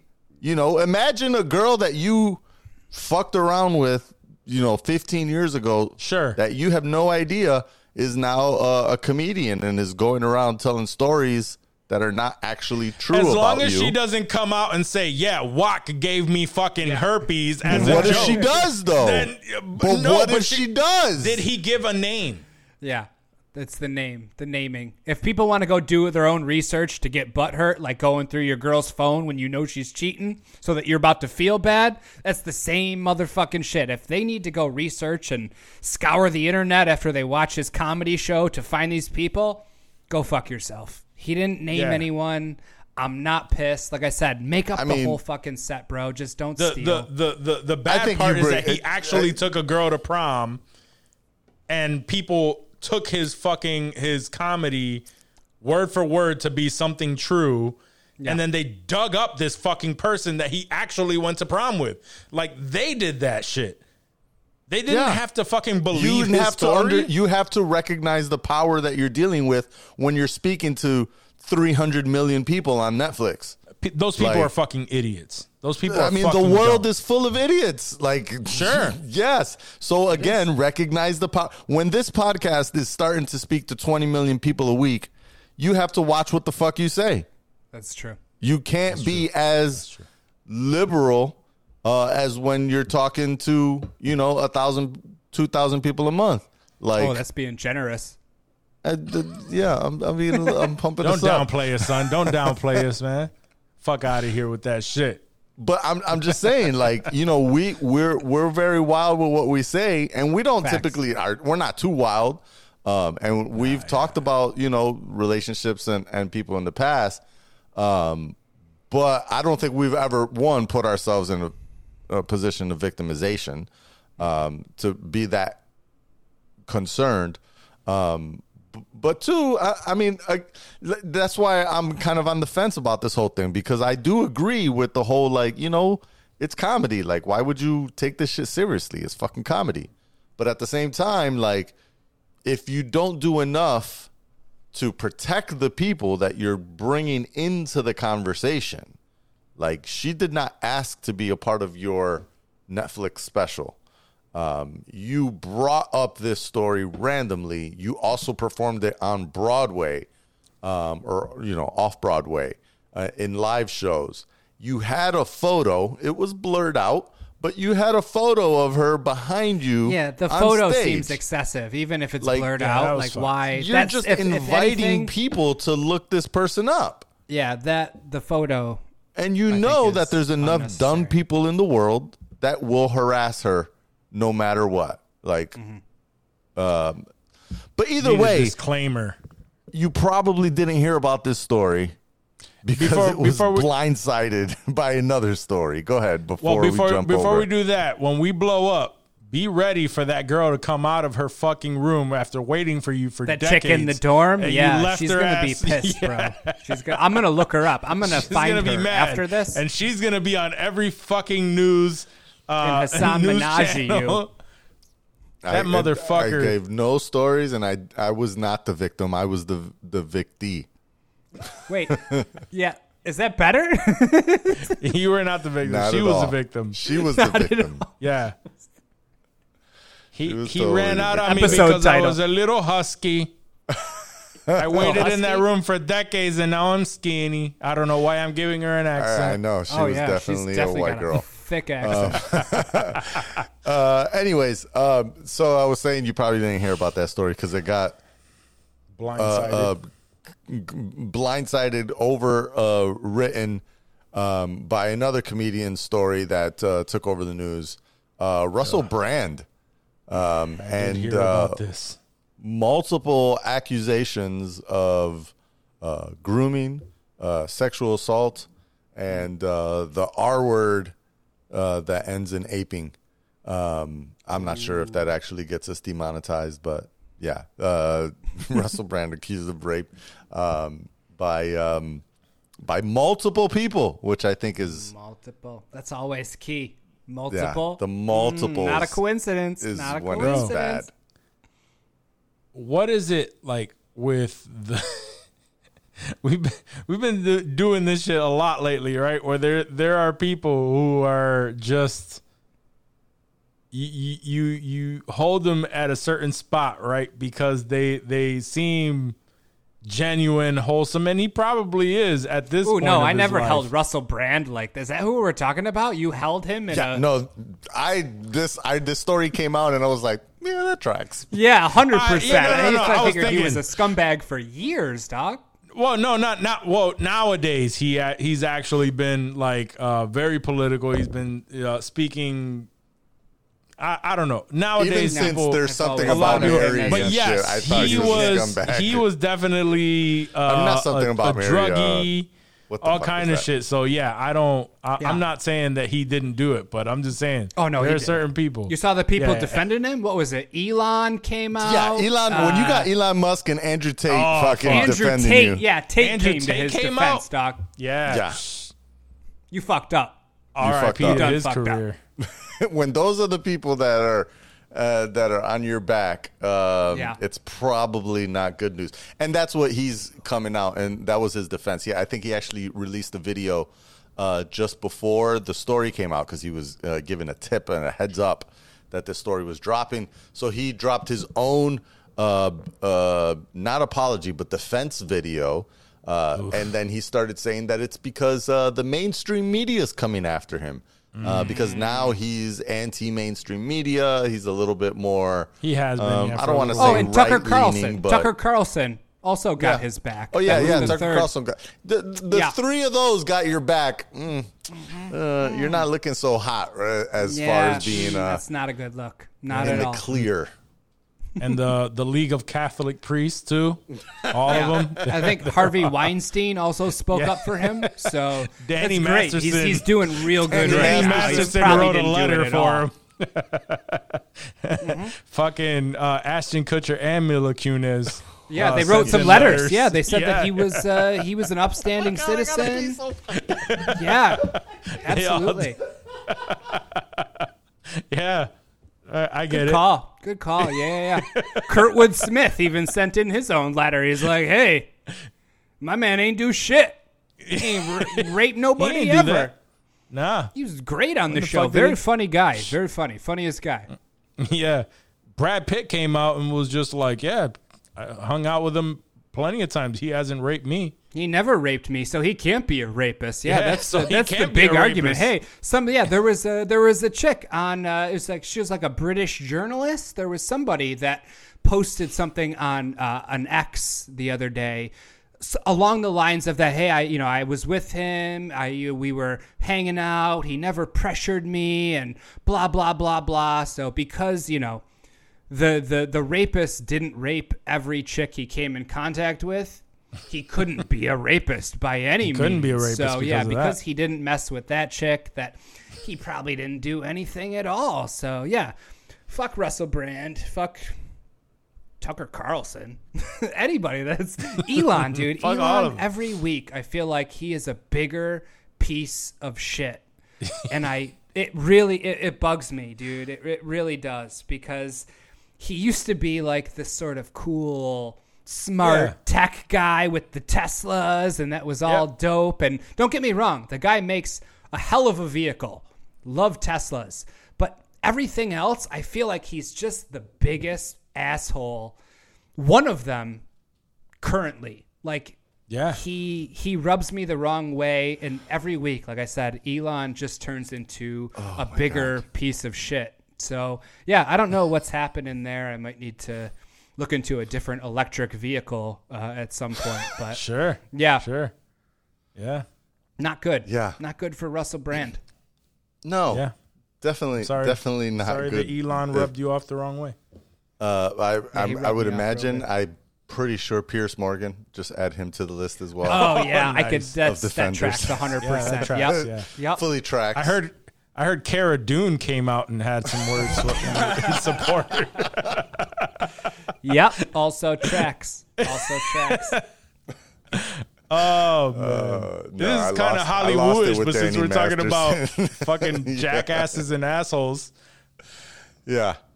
I just had to throw this in. It's kind of Hollywood, but did you hear the Tim Ballard, who the movie The Sound of Freedom was based on? Yeah. He was ousted from the anti-trafficking organization following sexual misconduct. Yeah. And he's being investigated. Mm-hmm. Tracks. Yep. He wrote a letter in support of Russell Brand as well. Oh, and it's a shame because that movie was so good. Oh, so good. So good. So good. So good. Should that be like a Twitch movie? Sure. You think that a Twitch would make like for us to wow. I know. It's maybe we'll have to think about it. Let's think about it, because I feel like there's some material there. It sounds like a movie that would end up on Prime. I think so. One or day. Tubi. Let's give it a couple months. Right. We need to set that shit up and finally actually do it. Word. Yo, what the fuck is up with Jonathan Majors, man? Breaking up the high school fight? Up a fight, yeah. Bro, that shit looked fucking staged. For those of you who don't know, right? Two high school girls. Two high school girls were in a fight. Right? Someone happened to be recording it. They're going toe to toe, right? And here comes the fucking superhero of the century to just come out of nowhere and go and break the shit up, right? In plain view Like, this shit wasn't an obscure fucking angle. The shit was in fucking 4K. It was beautifully shot. He was dead center. It was just like, stop it. What the fuck was that fucking bullshit, bro? That video even followed the rule of thirds. And if you're a filmmaker, you know that's filmmaking 101, bro. Yes. Mise-en-scène and the rule of thirds. So, yeah, it definitely did look a little questionable. But at the same time, like, what does he think that's going to, like, oh, your cases are dropped, bro, because you broke up this fight. Like, what is he expecting if that were staged? What is to come of that? Like, if the public opinion? Yeah, it public perception. Staged, but doesn't look recent. Who gives? He had the cabbie hat on, so it had to be.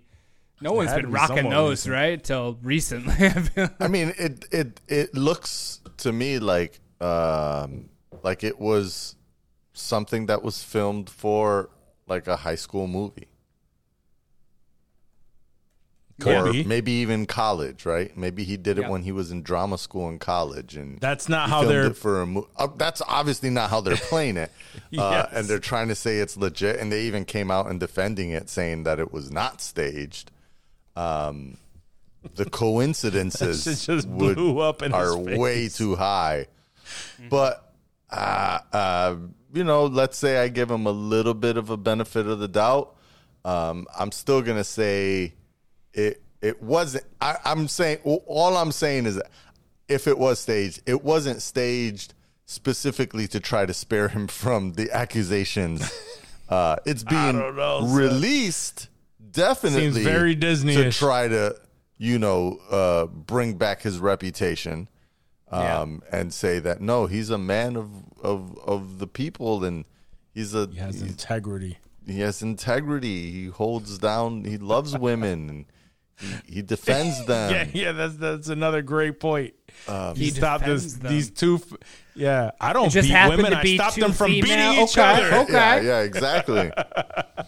But I don't think that it was made within the last 5 years. Like I feel like they found footage. He still looks pretty jacked from some shit that he did a long time ago. I just thought that shit was fucking hilarious. They're just going at it, and he just comes out of nowhere. Black Panther himself. Stop this shit. I mean, stop it. I know, but you know. All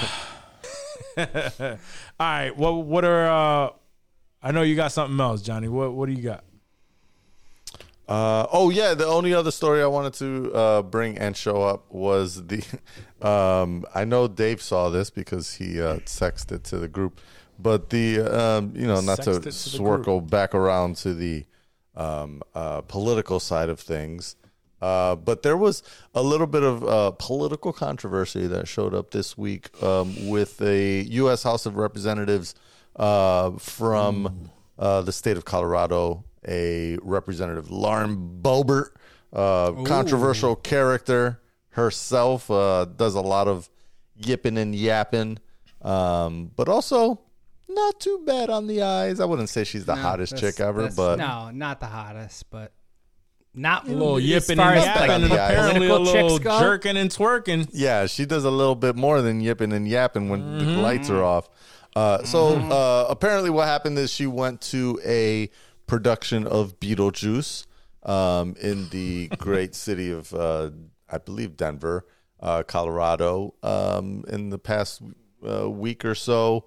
And she was escorted out of the theater after complaints came through that she was vaping during the middle of the show, in which she vehemently denied, and her team vehemently denied, that she partook in any sort of vaping, and so the theater released their security footage, and she just happened to be front and center in the middle of this security footage, and so a pioneering comedic gentle person on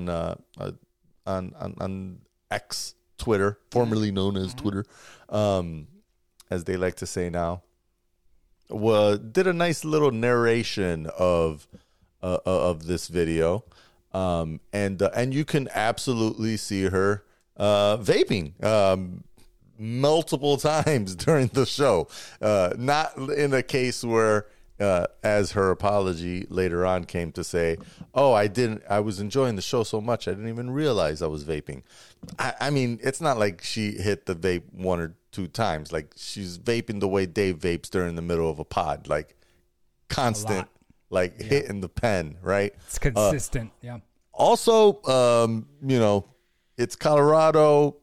The vape, while not very visible because it's a black and white grainy camera, didn't really look like she was holding an elf or whatever, an elf bar or anything like that. Yep. It kind of looked like it was a cylindrical, thin, more than likely cannabis vape, is what it looked like to me. If you're not aware who Lauren Boebert is, she is a staunchly Trump MAGA Republican congressperson, and pretty decent tits, and yes, so you know the out. Not so bad looking part is mostly flat backside, so it's mostly on the front side. She's got a nice rack to stare at. This outfit that she wore that night was also quite revealing. It was one of the first things that. I won't say first thing, but one of the top things that I noticed towards the end of the video as she's walking out, I was like, "Holy shit!" Like, she was holding something, and it wasn't the pistol that I'm sure she was wearing that night. No, she was holding a dick in her hand. Is what she was holding. And then as you watch the video more, you start to notice that not only was homeboy that she was with doing a lot of breast fondling during the show. Which again, lots of kids were at. She was also being like very obnoxious, dancing and taking video and being loud, just doing obnoxious, typical annoying rich Karen in a show. And then when people asked her to stop vaping, she's like, "No," and you can see her say that on camera as well. But then as the camera keeps recording, it's an infrared camera. You see what happens in the dark. You see my man fondling the breast, and you see her fondling the cack. So real quick, how many news articles have we read of drag queens reading to children, fondling other people, or exposing themselves in public in front of children, in or around children? How many articles of these have we read about? None, right? Yeah, no. But the Republican that is against all of that is out here watching Beetlejuice, jerking and dicks off during Beetlejuice. Yeah, jerking dicks off with her tits out. Mm-hmm. Which that's I'm not hating, but that goes against her own message. I'm just saying, I'm not anti I'm all here about it. To kink That'd be shame. Me. I'd be rubbing on those titties too, but I'm not a politician, so facts. And I just saw this article on TMZ where apparently she said the first date, right? It was a first date, and she's not going on a second one because she found out he was a Democrat. And he owns like a drag bar or something along those lines. Yeah, like that. Yeah, he owns a bar that. So that not only did like he embarrass her publicly, he got to grab her titties, and he doesn't support her in any way. No and way. This was called all her. After the fact, so he probably already fucked her. Yo, my man won 3 times. There we go. Yeah. He smashed that night. Oh, he smashed in the car. 100%. And then 100%. after all this comes out, oh, he's a Democrat. I never bitch, you swallowed my kids. Shut up. She probably all gave 8 ounces. In the car. Yep. All 8 ounces of jizz. She took that cup proudly. Facts. That's facts. Salty. Anyway, is that it? Yeah, that was it. I just wanted to bring that last piece up, and we can go on to Hollywood. Luckily for y'all, as always, I don't have too much because motherfuckers are still striking, on strike. Baby. We still striking. Yeah, we still back to the table, though, right? So there's not a shit ton of people or a shit ton of news that's really coming out. Here, I'll still play it. Hollywood.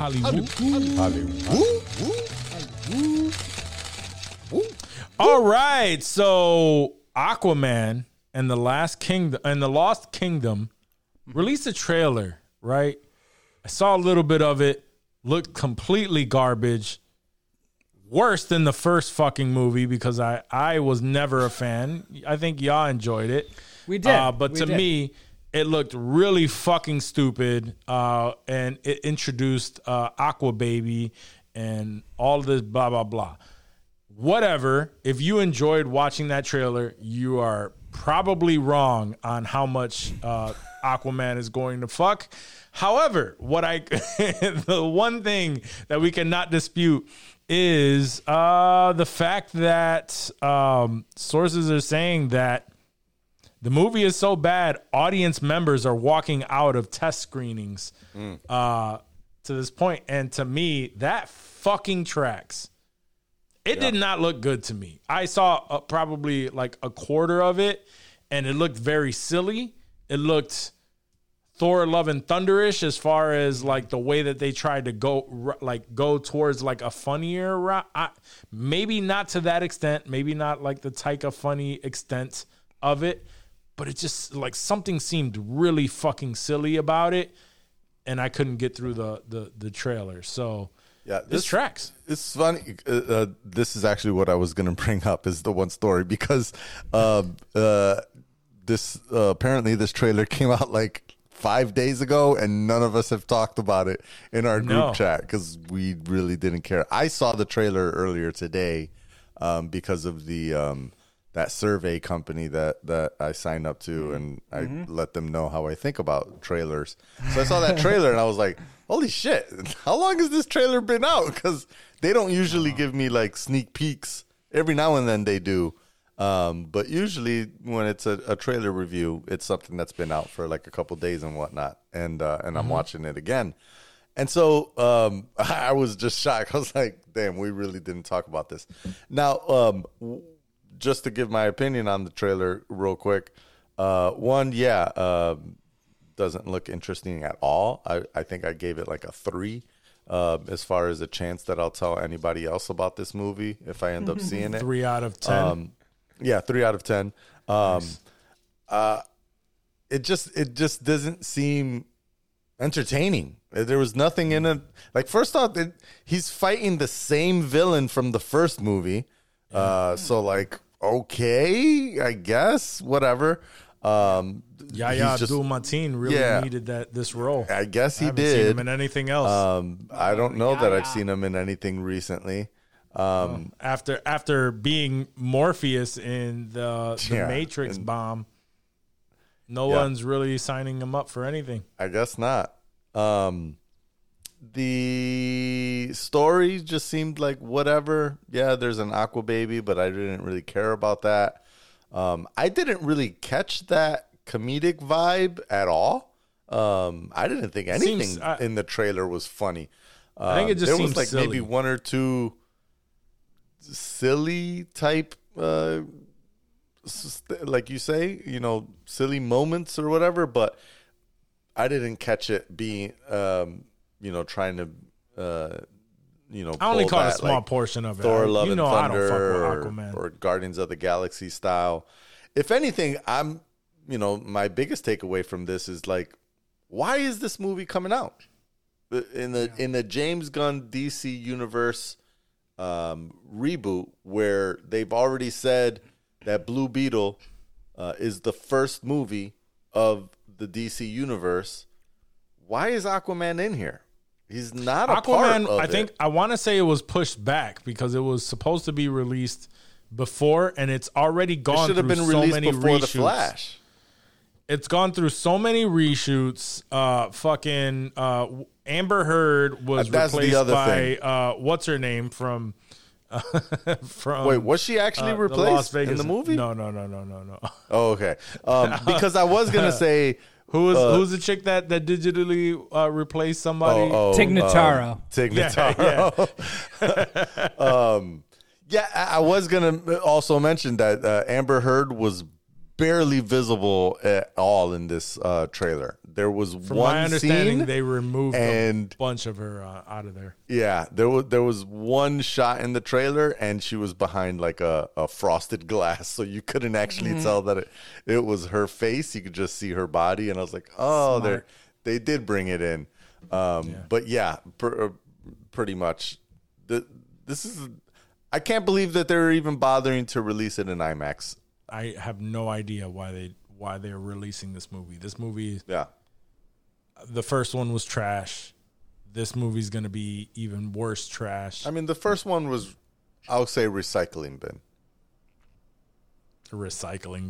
Fuck, we need to recycle. It's a little nicer than trash, is what I would say. It's not trash, but you could compost. It could be recycled. Yeah. But yeah, this one does not look like it has any redeeming factors or value. Yeah, I gotta watch this trailer. It looks bad. To me, it looks really bad. And it's long. The trailer's pretty long. Just like 2.5 minutes. One of those. Yeah, I'm gonna go. It's a 2.5 minute teaser trailer. It's they've been doing that shit a lot lately. Yeah, it's bad news bears. Yep. Nah. It looks bad to me. And yeah, people are walking out of the test screenings, and that's funny. Even worse after having reshoots and all of this shit that have prolonged it to the point where now it's coming out at this point of the I've been saying it since the beginning. I mean, still in Gunn we trust, right? However, he needed to fucking just axe the shit. Just axe these fucking trash movies that nobody wanted to continue in the first fucking place. Just stop it. Just stop. Like the Jason Momoa. Just can it. Like don't even release it. Yeah, exactly. Like why? I mean, I would have put it straight to streaming. I feel like there's enough people that just cut your losses. Don't give a fuck. They will watch anything with Jason Momoa in it. I'll watch it. That they could have put it to streaming, you know? Yeah. I'd fuck with it on Max. Like, I'm okay with not going to the theater for that shit.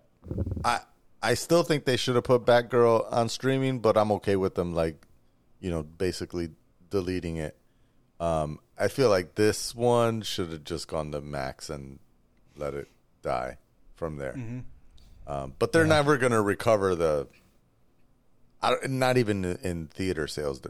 I mean, maybe they'll prove me wrong. Maybe there's a really large chunk of Jason Momoa and Amber Heard fans out there. Market, but well, I think I can't believe that they'll come back with the budget that they spent on making this movie, especially with all those reshoots. Batgirl was a bigger risk because it's putting money towards a new. I mean, not a new character, but a new person in the franchise, right? Yeah. And a new direction. That didn't look hot. They were establishing Michael Keaton as like the older Batman, and they were going to go down that whole Batman Beyond route. So it makes a little bit more sense to just say fuck that. But still, this makes no sense at all. I don't know. No, it doesn't. And they need to cut them all off. The whole fucking Gal Gadot still being fucking Wonder Woman. Like I just fucking cut them all off. Yeah. It makes me even more mad that fucking Jason Momoa is still fucking Aquaman.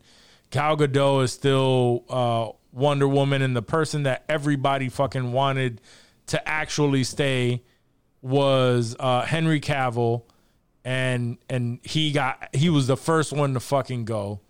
Yeah. It's like you're just allowing this to linger. Yeah.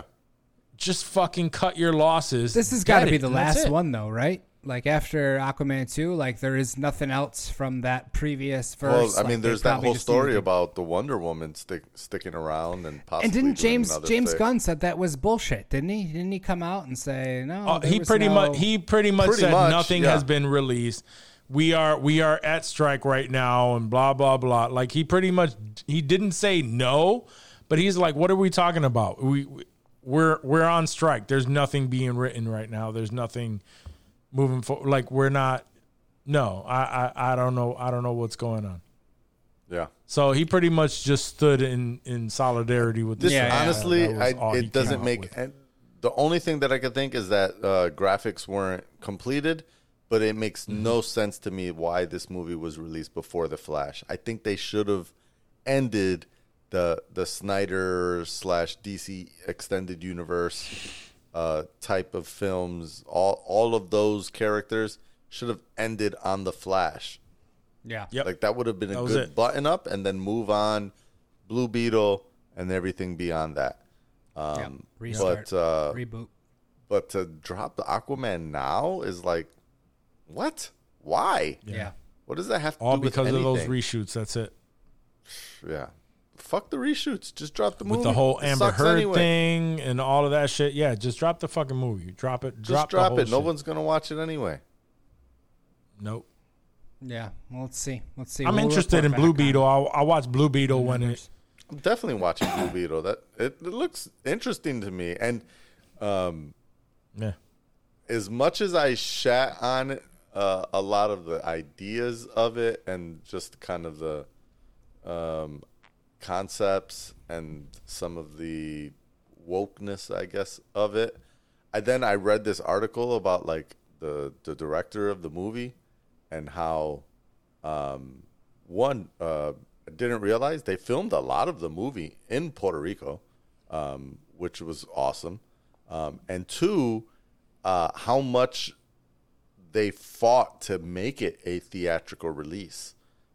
It was originally built to be an HBO Max release, and that's how the way it was going. And they continuously pushed it and got extra budget and continuously pushed and created more and made it a good enough story that not only was it eventually a theatrical release, but it was, quote-unquote, the official kickoff of the DCU under James Gunn. It bombed. And that gives me even more kind of confidence in that it'll be a good movie, and we'll get paid off by watching this movie, by seeing this character show up in future films.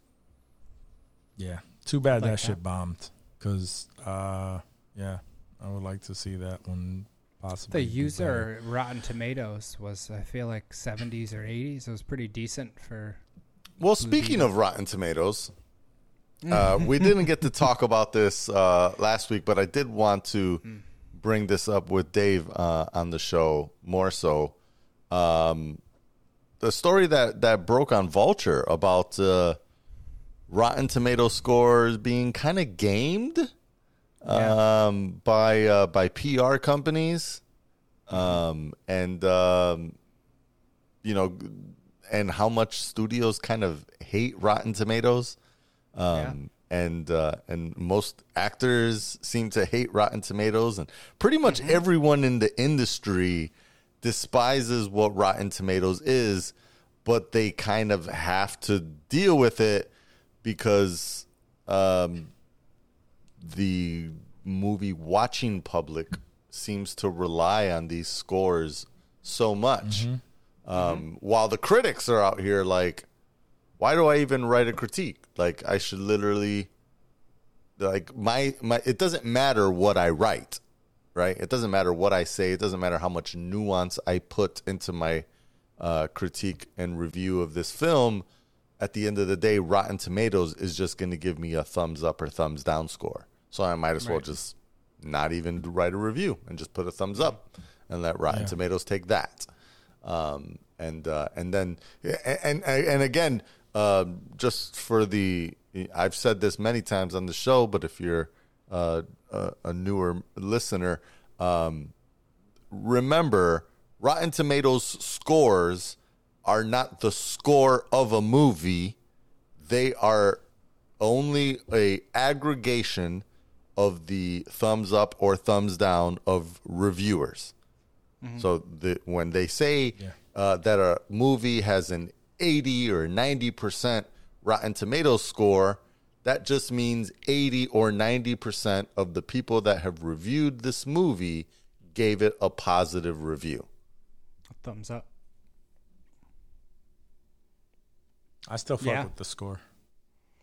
I like the user score still. I think now I like that we saw that.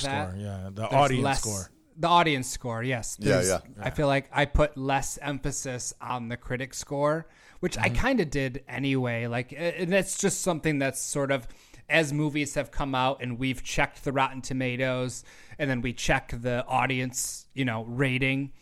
The audience rating tends to usually line up with where we're at for the most part. And I'm guessing usually, now because, the audience isn't getting paid by Rotten Tomatoes to make those. So I used to put, I don't want to say complete stock, because some of my favorite movies have the shittiest Rotten Tomatoes scores you will ever see. So I knew to take it with a grain of salt, but I still did put a lot of stock into, the critic score, and I would take the audience score. And, now that it's just kind of confirmed that these critics are, being compensated basically for their positive ratings, I mean, that defeats the whole purpose. Like, I always thought Rotten Tomatoes was the critics and the people, speaking the truth. Like, if you want to know about this movie, like, these are the facts right here. It was a good movie or it was a bad movie. So now I feel like I weight the audience score a hell of a lot more because, that's just like you and I. Yeah. Did we enjoy it? And 9 out of 10 times it lines up. Like, yeah, this movie fucked. Just a quick recap on what the actual story was, is that I can't remember the actual movie, but Vulture Magazine did an investigation into one of the movies that Daisy Ridley was in, and basically they originally came out when they dropped the movie. It had like 4 or 5 critics review, and it had a under 60% score. I can't remember what the score was at the time.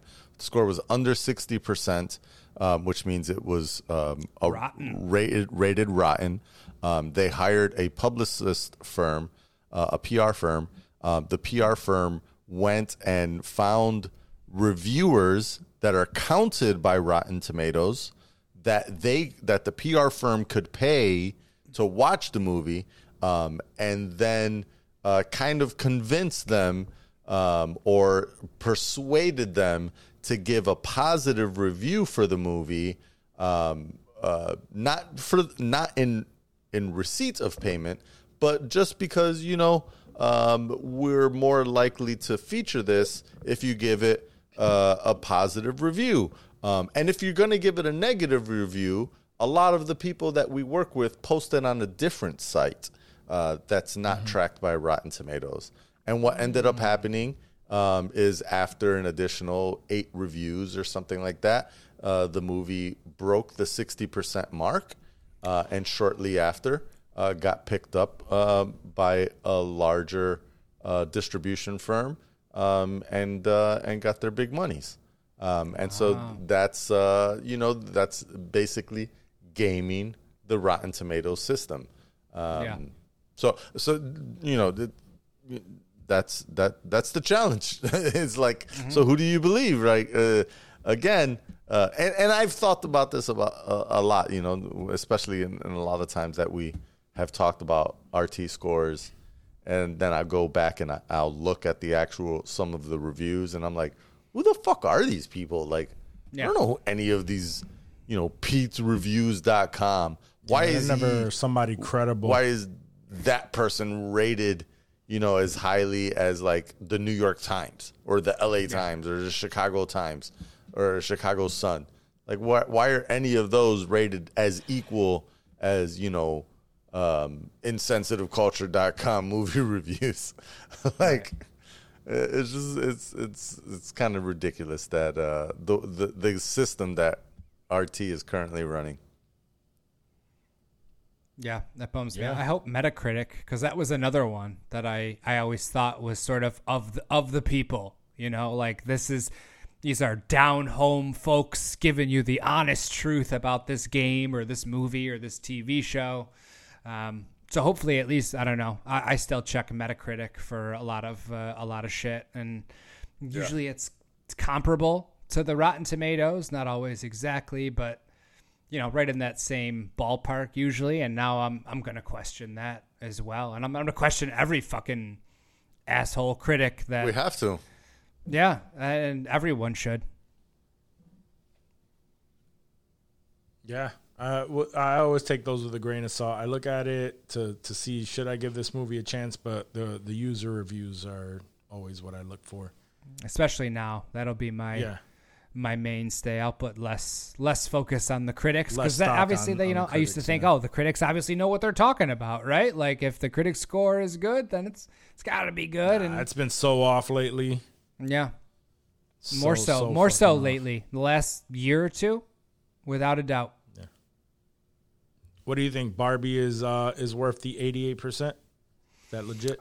Yeah, I'd say that 80s is maybe not 88, but I'd say in the 80s is not bad for Barbie. You know, based on what it was, and I thought it was funny. To ask you about this because I've talked highly about this movie over the past few, you know, weeks, months that it's been around. I haven't seen it especially yet, as the reviews and the hypeness about it kept bubbling up. Yeah. I was like, you know what? Maybe I'm wrong. Maybe we do actually need to watch this. For sure. There was parts of me that thought that some of the trailers and teasers were not great depictions of what the actual movie was going to be. I 100% thought that. Yeah, and so I held out hope. I just haven't had a chance to catch it yet. I know you saw it, and so I wanted to see, or I wanted to hear rather, how much you thought of it, and then, you know, to bring it back to this story, how well it tracks to the scores. I think it tracks. 'Cause I don't think you've seen it, right? The 80s, for sure. What'd you say? Yeah, you have not seen it yet, right? No. Yeah. Nope. So not yet. Damn. So it's Dave's review time here.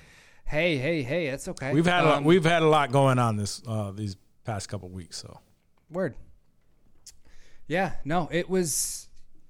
It, you know, based on the trailer, I think when we saw that first trailer, I said something super like something along the lines of like, I hate everything that this movie is, you know, or something along those lines, just because like I didn't get it. You know, you think Barbie and you don't know what it's going to be about, and then the more the reviews came out that, you know, they're like, yeah, you know, there's something here, like this is there's a message in there, and it's a decent movie. And I had waited a while to watch it. I ended up catching it on a Plex one night. The other night, we just were looking for something to watch. I said, hey, I knew Ash hadn't seen it, so we gave it a shot.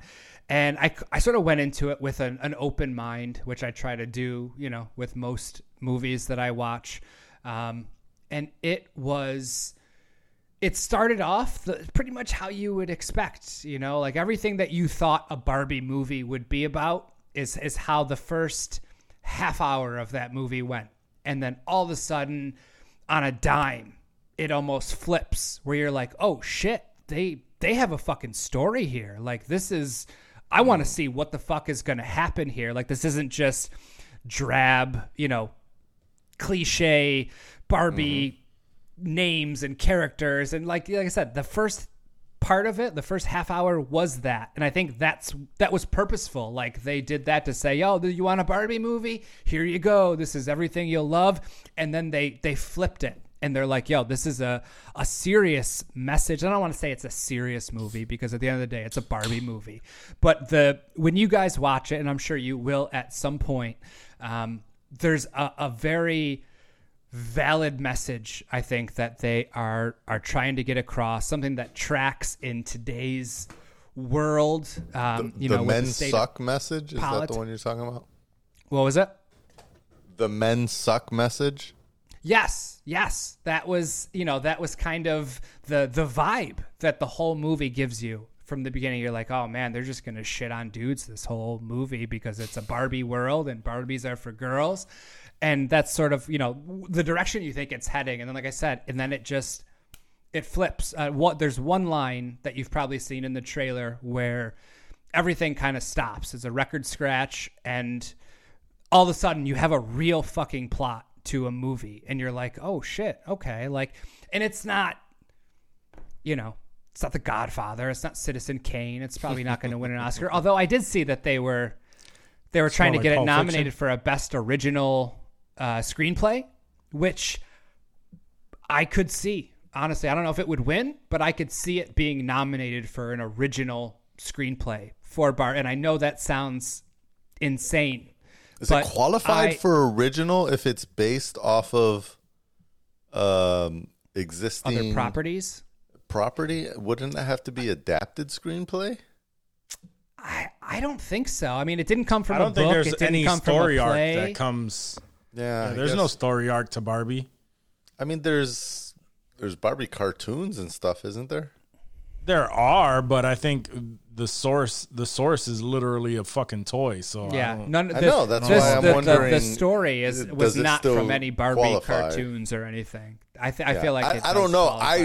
I personally think it should be original screenplay, but yeah. I know that those Hollywood rules for, especially for the Academy, are kind of weird when it comes to original. I could see that. Hopefully, adapted. It does qualify. I'd like to see any get a shot. You know what is automatically an adapted screenplay, even though it's an original story. It's considered an adapted screenplay just because it's based off of a original movie. It's kind of stupid. Sense. On top of this movie being, you know, a man-bashing, woman-praising movie, I didn't see one plus-size Ken in any of the trailers. So I'm personally boycotting this movie because you know what? Gorditos need love too. So just saying. Yeah, no, just I don't saying. Think there was any. I don't know. Heavy set Kens. See. Fuck a Ryan Gosling when you have somebody as sexy as me, you know, as a Ken. I can be a Ken. I don't even have to be Ken. I can be Kenito from, you know, like just, or, well, I'm a little husky, so it'd be more Kenote. But, I'm just. Wasn't Funchess in this movie? Yeah. What? I thought Funchess was in this movie. He was. He didn't play a Ken character. Oh, I thought you said, "Is there fucking in this movie?" I was gonna with fleshy parts. Yeah, they bump fleshy parts. In Barbies, they bump their non-vaginas and they call that out too, which was funny. They called out like the fleshy crotches with nothing on them, which cool. I thought was really. There was a lot of very meta jokes in there, which also I appreciated big time. Not a kids movie then, right? No. I don't think so. No, I don't know. I wouldn't. Good. I'm down to watch. It could be some of the stuff. It might have been above a kid's head. Like there's no like swearing or anything graphic, but you know, a young enough kid, it might probably just go over their head. Like a PG-13. Yeah. A little innuendo. Yeah, but still very impressed. I was impressed. All right, guys. So you heard it here first, or second, or third, or seventh, or 10th. But you heard it from us. Well, no, you really heard it from Dave. Watch Barbie. Report back, homie. Yeah, let us know what you think.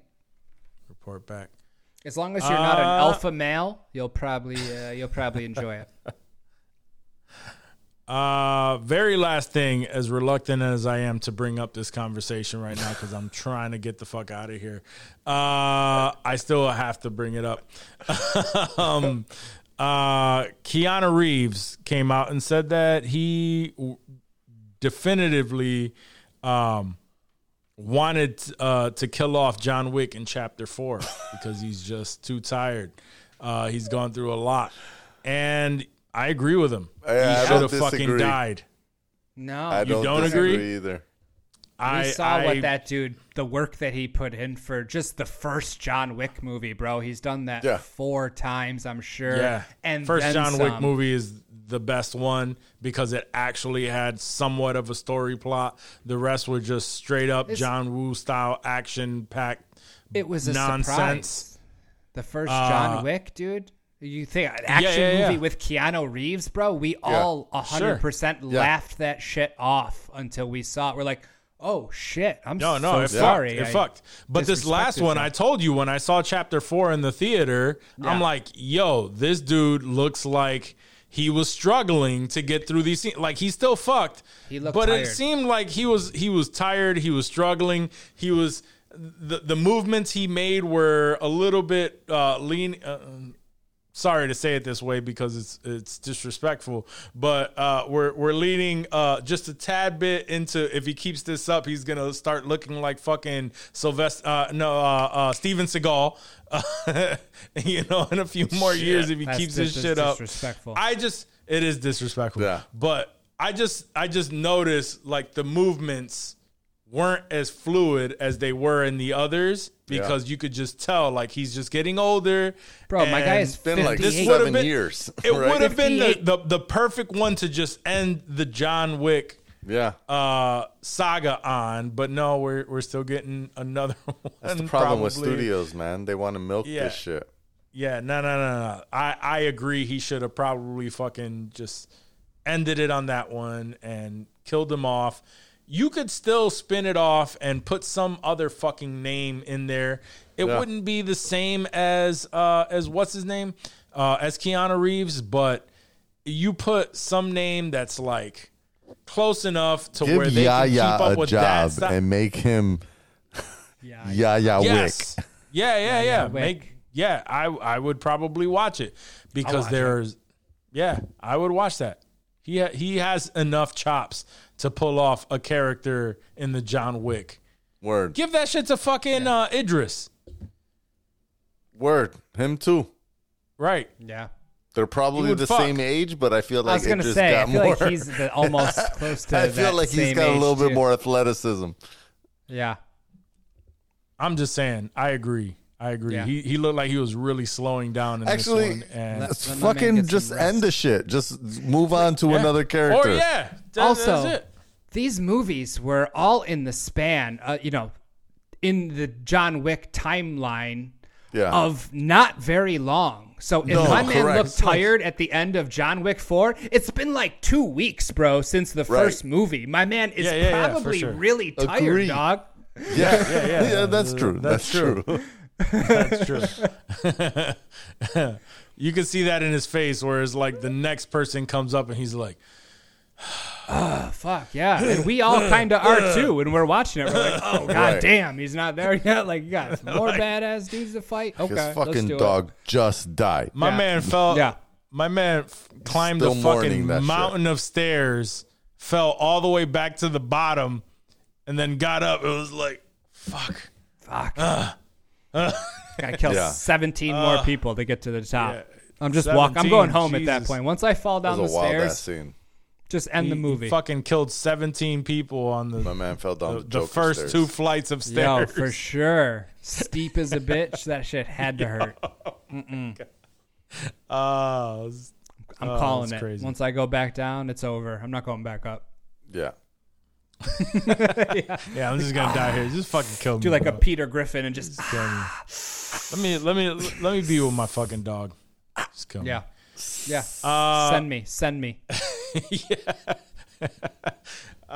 Do you guys have anything to add to this stellar conversation? I always have something to say, but I'm gonna. Yes, I know you do. What'd you say? I'm just no. He's gonna eat it until next week, so you can get your ass home. Facts.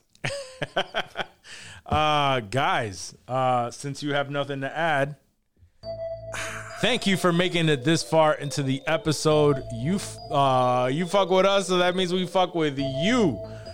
Remember to rate, review, subscribe to the podcast wherever you are listening, watching, wherever you are consuming your content. Give us a thumbs up. Let us know how much you enjoyed the show. It means a lot to us, so we really appreciate it. Remember, if you want to cop some gear, which we need to update really, really soon because it's been a minute, go to insensitivemerch.com and, you know, grab yourself a hoodie, a hat, some timeless options there, and stay drippy with Drippy. Other than that, guys, thank you for watching us. We'll catch you next week. Peace.